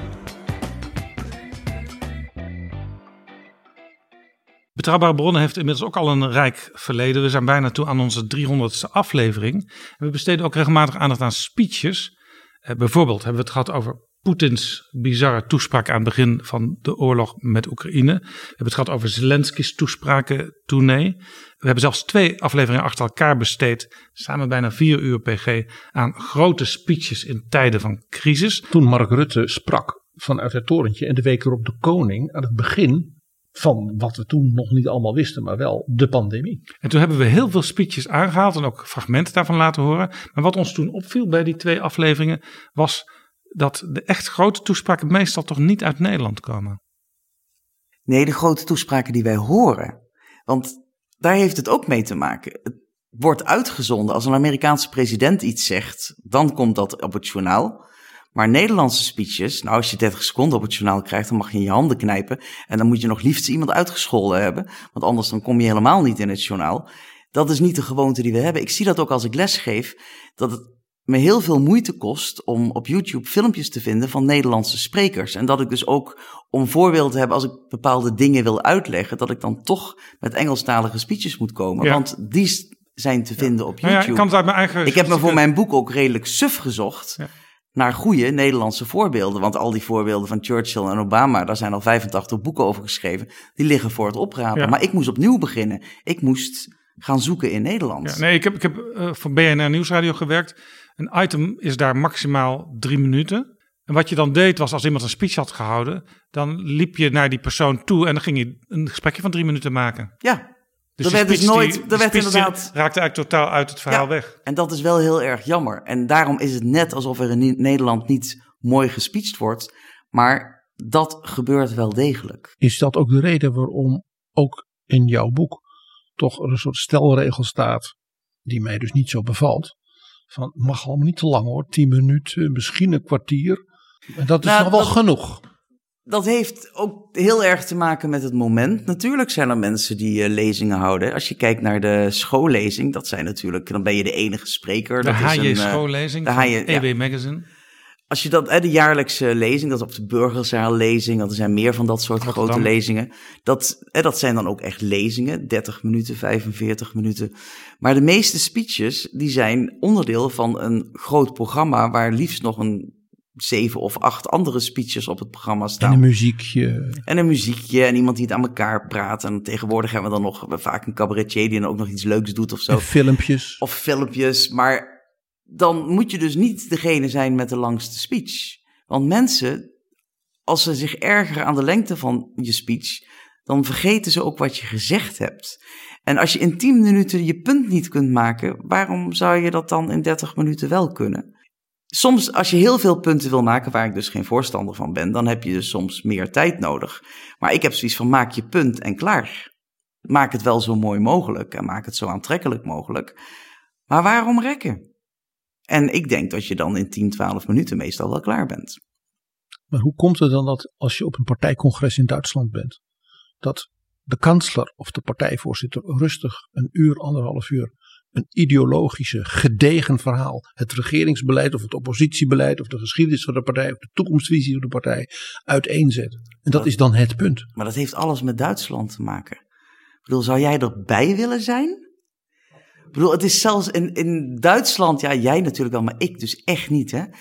In Duitsland is er ook een speechschrijversnetwerk. En die hebben dus, hè, wat wij niet, wij zijn totaal, bedoel, uh, ongeorganiseerd. Maar daar hebben ze dus echt een vereniging. En daar hebben ze één keer per jaar komen ze bij elkaar. Waar ze uren kunnen praten over de statuten en zo. Dat is Duitsland, dat doen wij niet. Maar dat is dus precies mijn punt wat ik zou zeggen. Wij zeggen 10, 15 minuten is meer dan genoeg. Waarom? Omdat wij dat vinden.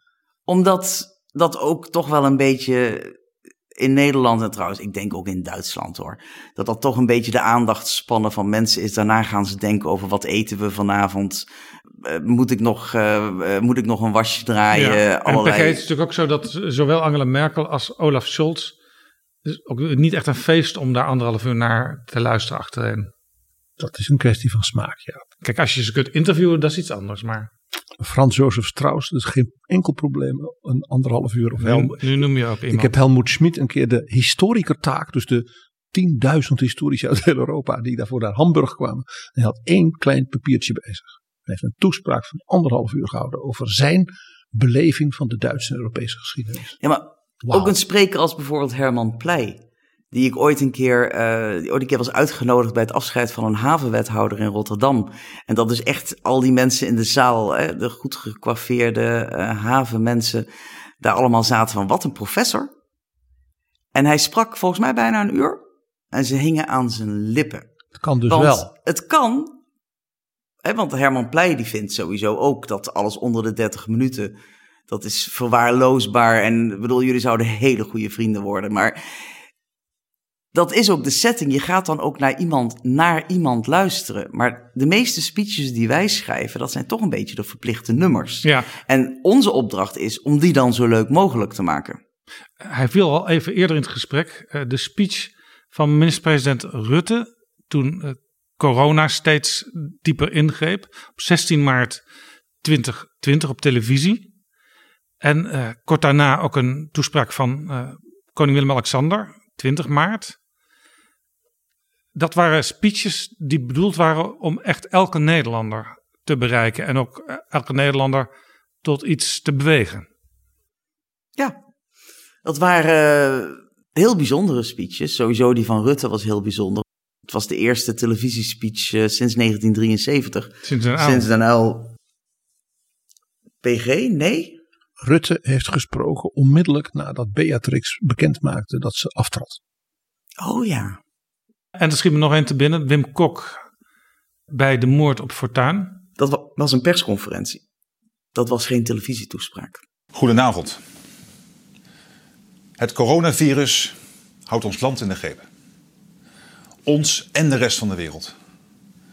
Samen staan we voor een opgave van enorme omvang. Veel mensen zullen het gevoel herkennen dat we de laatste weken in een nachtbaan zitten die steeds sneller lijkt te gaan rijden. Je vraagt je af, gebeurt dit echt? Want de maatregelen die hier en elders worden getroffen zijn ongekend voor landen in vredestijd. Dit is dus een toespraak van Rutte en daarna ook van Willem-Alexander. die iedereen ook wel, vrijwel iedereen wel gezien heeft en ook nog steeds zich wel herinnert. Omdat het een heel belangrijk moment was. En het waren ook speeches die bij dat moment pasten. Hè, wat Rutte ook deed, het was dus niet alleen informatieverstrekking. Hè, van dit is, we zitten in een achtbaan. Dat was de eerste meta, uh, coronametafoor die langskwam. Uh, er zijn er daarna nog vele gevolgd. Maar hij maakte duidelijk wat de situatie was. Hij maakte duidelijk wat ze eraan gingen doen. En wat hij vooral deed en wat dat, hè, dat verbindende element. We rekenen op elkaar, we hebben elkaar nodig. En dat was staatsmanachtig. In combinatie, dat vond ik dan weer heel bijzonder. In combinatie met het onderstrepen, we hebben geen idee waar we voor staan. Dat vind ik sterk. Ik vind het sterk als politici gewoon toegeven van ik weet het even niet, we zoeken het uit. Nou moet je niet altijd zeggen van ik neem het mee, we zoeken het uit. Maar gewoon zo nu en dan eens toegeven van ik heb hier niet onmiddellijk een antwoord op, ik heb hier niet onmiddellijk een oplossing voor, dat vind ik sterk. En u en ik hebben hier ook niet om gevraagd. Maar we zullen er wel, ja, we zullen moeten overleven. Ja. En ik vond ook heel goed dat Rutte benadrukte dat we toch moeten varen op wat de wetenschap weet. En wat de wetenschap misschien uh, nu nog niet weet, maar laten we hopen in de loop van deze crisis steeds beter gaat ja. weten. Dus je werd in, in zekere zin ook serieus genomen, vond ik, als, als toeschouwer. Maar er werd ook gewaarschuwd tegen fake news eigenlijk. Ja, maar daarna kreeg je steeds die wekelijkse persconferenties van eerst Rutte inleidend en daarna Hugo de Jonge wat uitgebreider als minister. En toen raakte heel veel Nederlanders, ik ook op een gegeven moment het spoor bijster. Ja, omdat het waren natuurlijk persconferenties. Ja, maar ze begonnen steeds met een inleiding, dus een soort toespraak. Ja, het was, maar het was publieksvoorlichting. Het waren eigenlijk in de vorm geen echte toespraken. Het was publieksvoorlichting. Maar Rutte was er voor het verbinden. Hè. Die zei dan in het begin uh, nog iets van God is wel zwaar hè. En ik leid er ook onder God, God, God. Hè. Wat erg allemaal, nou, een beetje maar dan mooier. En we doen ons best. En we doen stap ons best. Stap. En, en dan uh, alle maatregelen. Hup Hugo. Het betere afschuifwerk. Maar um, dat was wel... Het waren persconferenties. Hè. Er mochten daarna ook vragen worden gesteld. Het was niet dat je gewoon... Hè, dat ze kon, iets konden, dat ze iets zeiden en daarna wegliepen. Het was geen toneelstuk dat aan het eind, als Hugo klaar was, dat het gordijn dicht ging nee. en mensen konden klappen. Nee, sterker, was, sterker, nog, als ik uh, die minister had kunnen adviseren, niet als journalist, want als journalist mag het voor mij, kan het niet lang genoeg duren. Uh, maar als ik voorlichter was geweest, had ik gezegd, ja, hou die hele bijeenkomst tot een half uur beperkt of zo. Doe echt de belangrijkste dingen. Beantwoord nog een aantal vragen als er onduidelijkheden zijn. Maar uh, Hugo de Jonge, je schrijft het ook in je boek, die gebruikte elke bijeenkomst een nieuwe metafoor, een nieuwe vergelijking. Het virus was een mammoetanker dat geen paspoort heeft en niet met vakantie gaat. We waren bezig met een marathon die bestaat uit allemaal sprints achter elkaar. We moeten varen in de mist, sturen op de achteruitkijkspiegel en op het dashboard blijven kijken. We staan op een evenwichtsbalk en op een kruispunt. We zitten in een achtbaan. We maken samen een puzzel. Dat dashboard, ja. dat werd zelfs op een bepaald moment gemaakt. Hè? Dan kon je er aan. En dan heb ik geen rijbewijs. Dus ik was volstrekt los. Dat ik dacht, wat moet ik met een dashboard? Dus ik heb het idee dat, dat de gemiddelde Nederlander. Uh, uh, ja, steeds meer het bos in werd gestuurd bij elke nieuwe persconferentie. Ik denk ook dat het niet altijd bijdroeg aan de duidelijkheid. Ik denk dat het stuk van Mark Rutte wel belangrijk was om even een beetje touch base, hè? even dat mensen eigenlijk zien en merken, we zijn ermee bezig, hè? we doen dit voor u en we zijn hard aan het werk.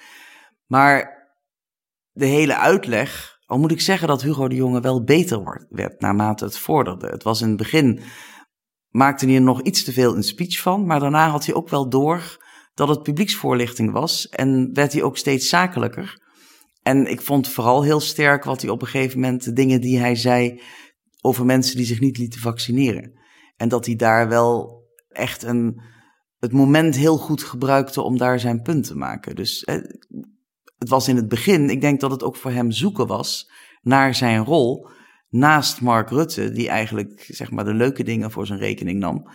Ja, en dan, ja, dan moest hij dat, de vervelende dingen vertellen. En dat wilde hij natuurlijk ook zo mooi mogelijk doen.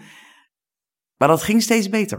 Het interessante was natuurlijk dat die de rolverdeling, dat Rutte die in zijn eerste speech zei, we weten eigenlijk nog niks. En des, desalniettemin gaan we, en dat doen we samen, er doorheen. Dat vervolgens, dus in die persconferenties, deed hij altijd het gedeelte van, hè, wat jij zegt, touch base. En alles wat we niet wisten, dat mocht Hugo doen. Het was een hele slimme taakverdeling. Voor Mark Rutte.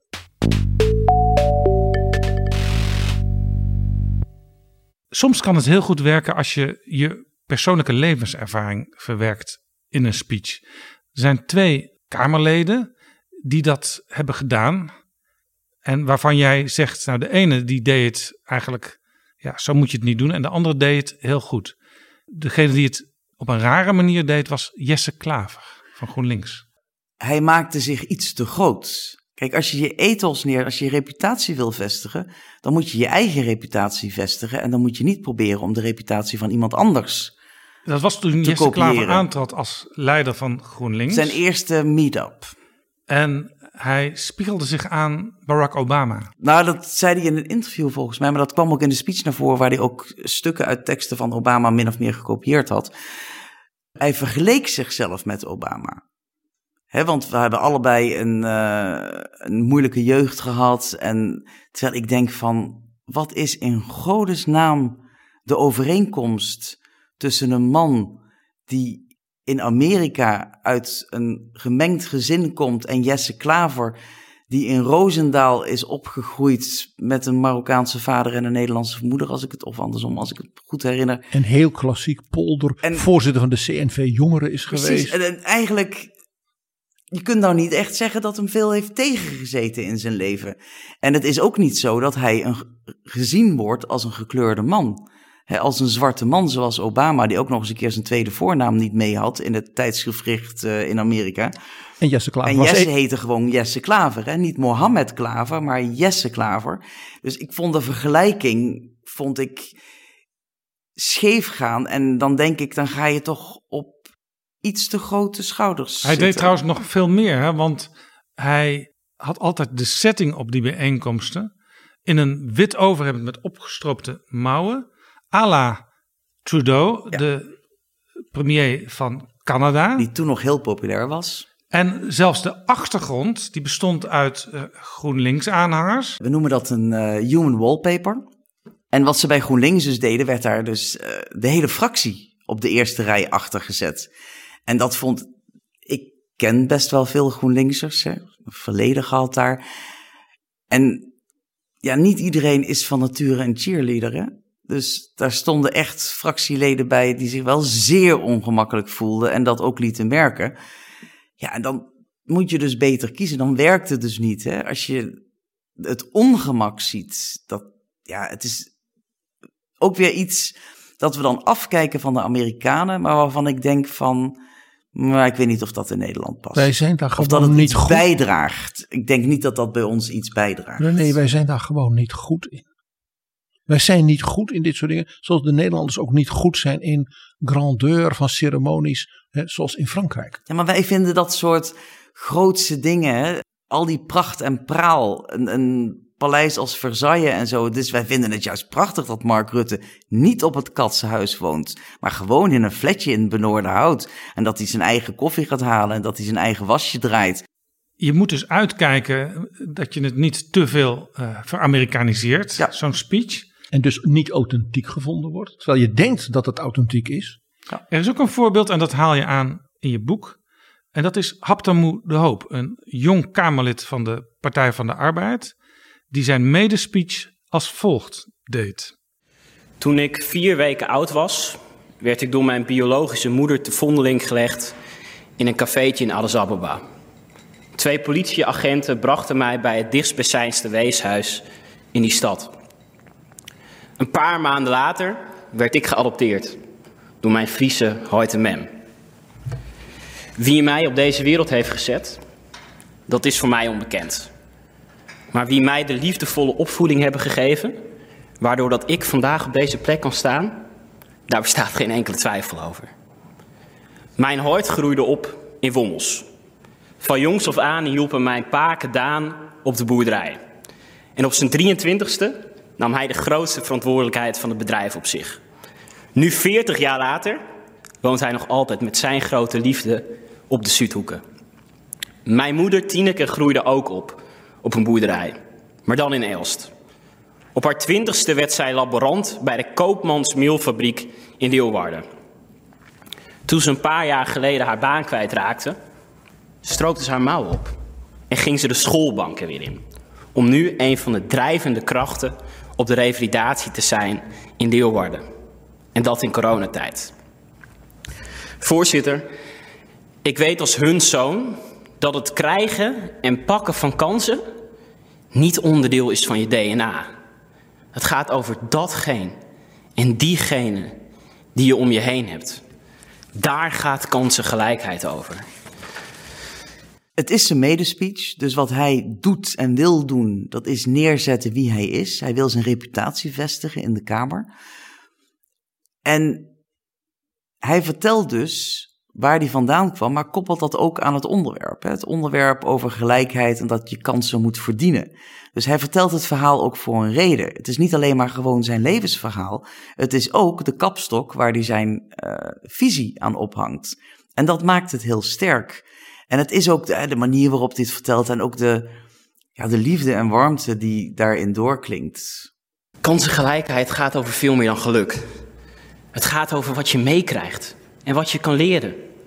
Op school, om je heen, van ervaringen. Of de voetbaltrainer van je club in je dorp. Kansengelijkheid komt niet zomaar aanwaaien. We hebben als samenleving en als politiek de verantwoordelijkheid om die te organiseren voor ieder kind. Hij vertelde dat en was daarmee een soort symbool voor die politieke manier van denken.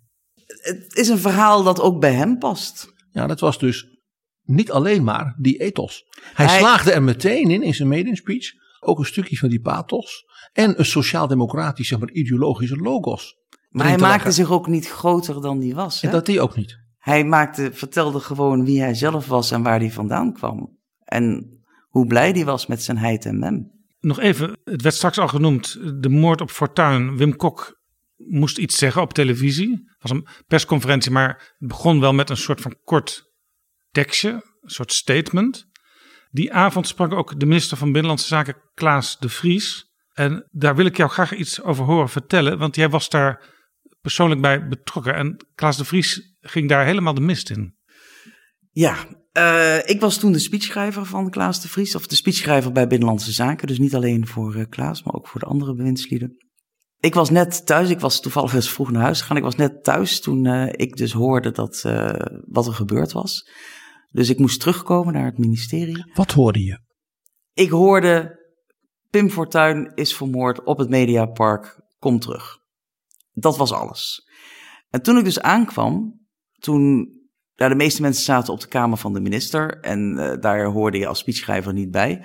Maar we hadden toen wel een overleg van ja, we moeten dus eigenlijk twee, ik bedoel, we weten niet wat er gebeurd is. En toen werd er geopperd van ja, misschien moeten we twee verschillende speeches voorbereiden. Want stel je voor, als duidelijk wordt wie het gedaan heeft, als dat een, uh, een, een buitenlander is, dus een niet, een niet-Nederlander, een Al-Qaeda, een terrorist is, dat is wat anders dan wanneer het een, uh, ja, zeg maar een binnenlandse moord uh, is. Nou, dat, we waren nog aan het discussiëren over wat dat dan voor verschil zou zijn. Want heel eerlijk gezegd, de aard van het misdrijf is natuurlijk niet heel verschillend, maar de impact kan dan heel verschillend zijn. Die discussie waren we nog aan het voeren toen dus duidelijk werd wie het gedaan had. En dat het dus een Nederlandse milieuactivist was uit Wageningen enzovoort. Uh, dat was wat wij wisten. Maar dat werd ook overschaduwd door het feit dat er vlak daarna verkiezingen zouden zijn. Ja, dat was meteen debat van moeten die verkiezingen Precies, op die korte termijn en moeten doorgaan? we die doorgaan? Moeten de campagnes doorgaan? En dat was natuurlijk ook onmiddellijk, hè, want in Nederland wijzen we heel graag met vingertjes. Wie heeft schuld? Is het niet zo dat Wim Fortuyn en gedemoniseerd is? Hè, die discussie kwam natuurlijk. Maar ook heeft hij wel genoeg beveiliging gehad?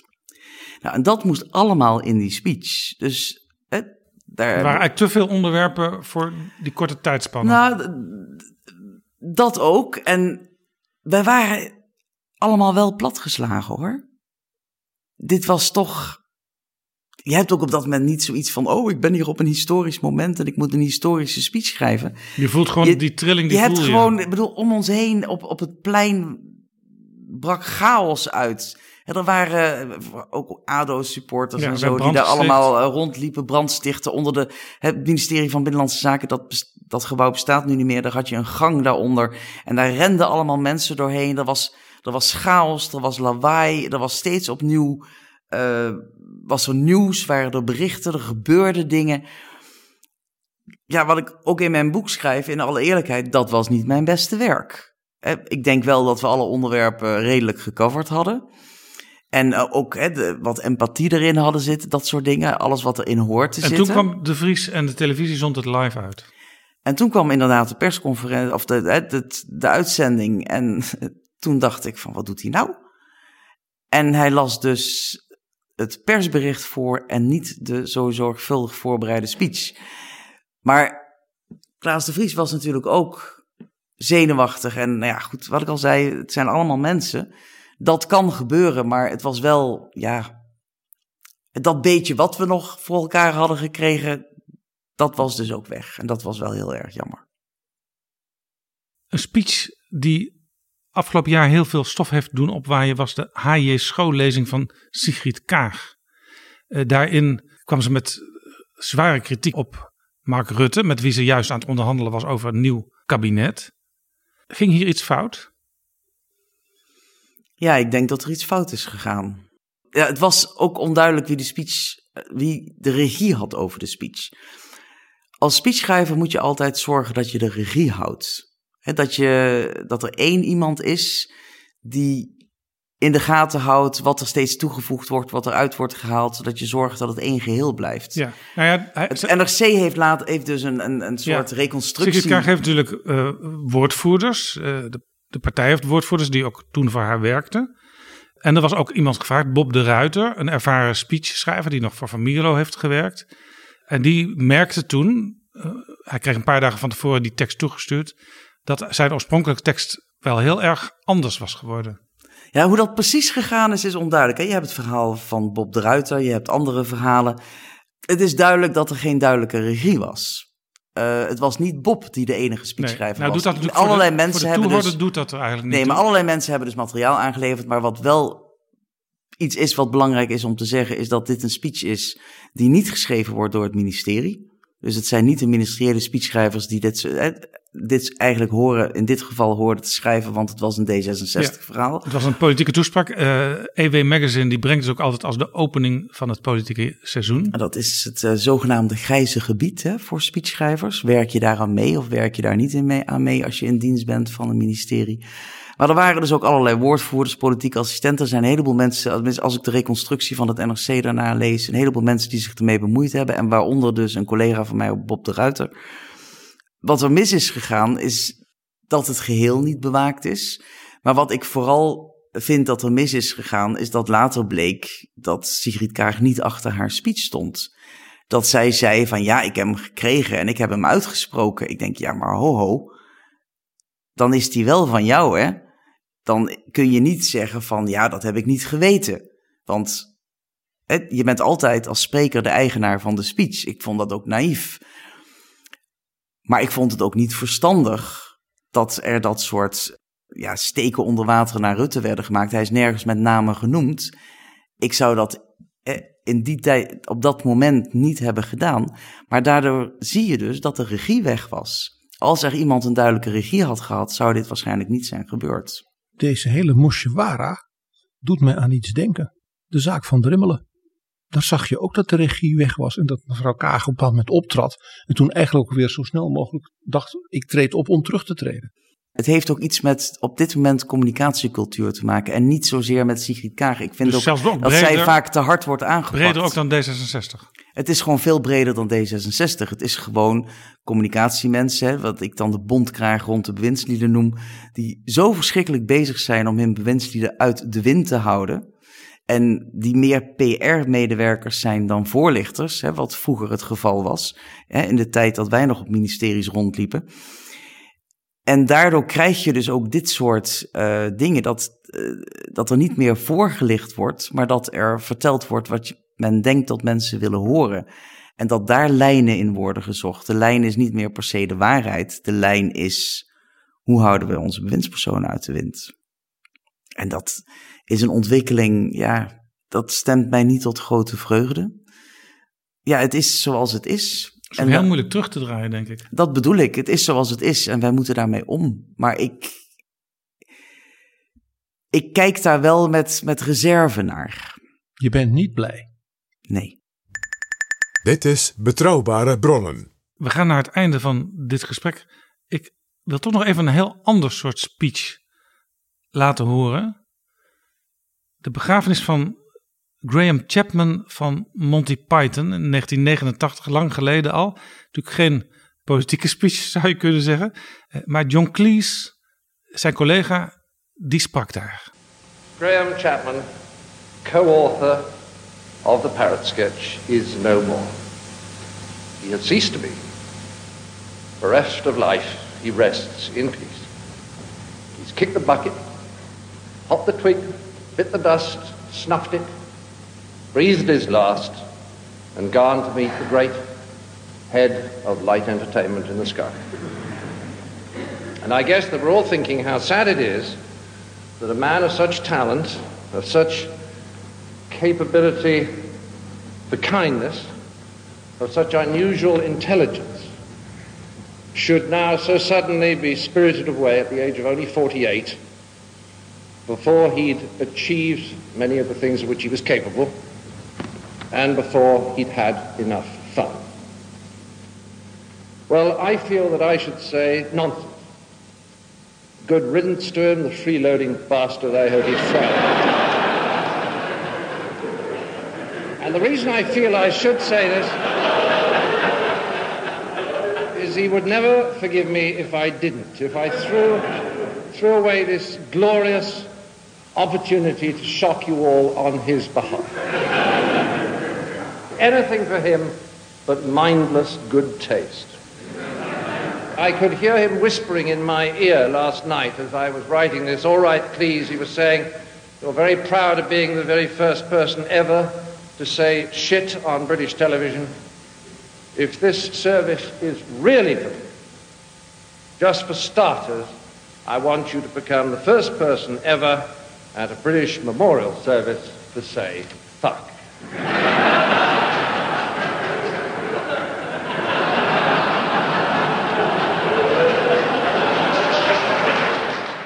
Ja, dit is natuurlijk iets wat je eh, een politicus eigenlijk niet kunt laten doen. Zo'n zo'n speech houden. Tuurlijk wel. Ik vind dat eh, je kunt mensen een heleboel laten doen als het maar past bij de gelegenheid. En in dit geval, hè, voor iemand van Monty Python, als je dan niet grappig zou zijn, dan sla je echt de plank mis, hè? Ja, maar En- ook heel bitter. Ook heel bijna boos op het lot dat Graham Chapman Ja. dood is. Daar zit emotie in. En, bedoel, en sowieso dat het idee dat begrafenissen, dat dat gelegenheden zijn waar vooral niet gelachen moet worden. En waar degene die dood is alleen maar goede en grootse werken heeft verricht. Dat vind ik dus onzin. Hè? Er wordt altijd een mens begraven. En laten we het over die mens hebben. En als ik begrafenisspeeches schrijf, dan probeer ik altijd te zoeken naar dat stukje mens. Nou, dat is wat eh Cleese ook deed. En vooral in, natuurlijk in de Monty Python-traditie. Maar dat paste bij het moment, het paste bij de spreker, het paste bij het publiek, het paste bij de gelegenheid. Het was helemaal top. En ik zou het voor iedereen zo schrijven. Barack Obama heeft gesproken in de National Cathedral in Washington bij de uitvaartdienst van John McCain. En toen hij zei, ik was ja, vereerd, maar ook wel verrast. Want ik had hem verslagen in de campagne. Totdat ik begreep, toen de orde van dienst mij eergisteren bekend werd, dat voor mij George W. Bush zou spreken, die hem ook had verslagen in de campagne om het presidentschap. En toen dacht ik, dit is echt John. Hij neemt de gelegenheid om ons twee te dwingen, alle twee, hem alle eer te geven die wij hem ook gunnen. En de hele kerk barstte in lachen uit om te beginnen op de voorste rij, de familie McCain. Hij heeft ons nog één keer te pakken gehad. Maar het paste ook bij McCain. Maar McCain past- was geen slechte verliezer, hè? En het paste dus ook bij dat Obama daarmee zei: er zijn hier twee presidenten die u beiden als patriot, hè, als vaderlander, alle eer ook gunnen. Dus dat was en humor en eigenlijk een veel grotere manier van iemand eren dan zeggen hij was zo'n geweldige vent.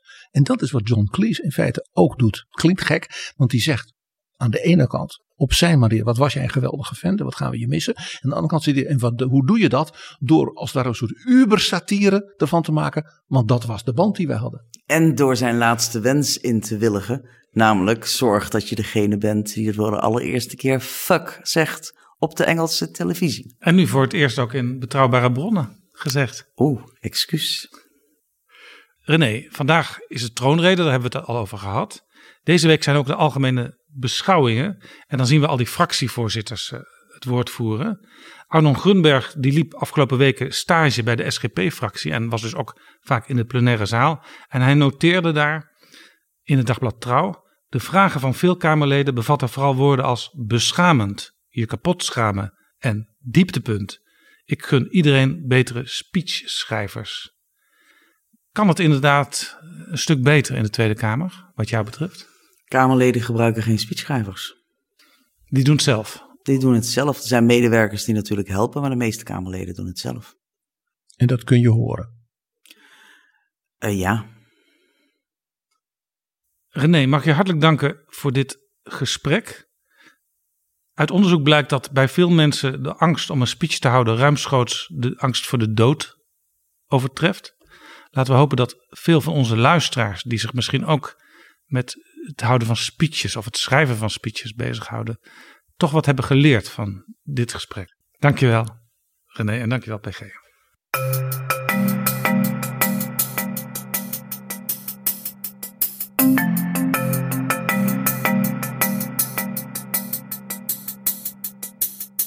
Zo, dit was Betrouwbare Bronnen, aflevering 293. Als je vriend van de show bent, dan kun je meedingen naar een van de vijf exemplaren van het boek van René. En hierover krijg je als je vriend bent een bericht in je mailbox. En als je nu nog snel vriend wordt, dan mag je ook meedingen. Je wordt vriend van de show via vriendvandeshow.nl slash bb. Lees dat geweldige boek. Tot volgende keer. Betrouwbare bronnen wordt gemaakt door Jaap Jansen in samenwerking met dag en nacht.nl.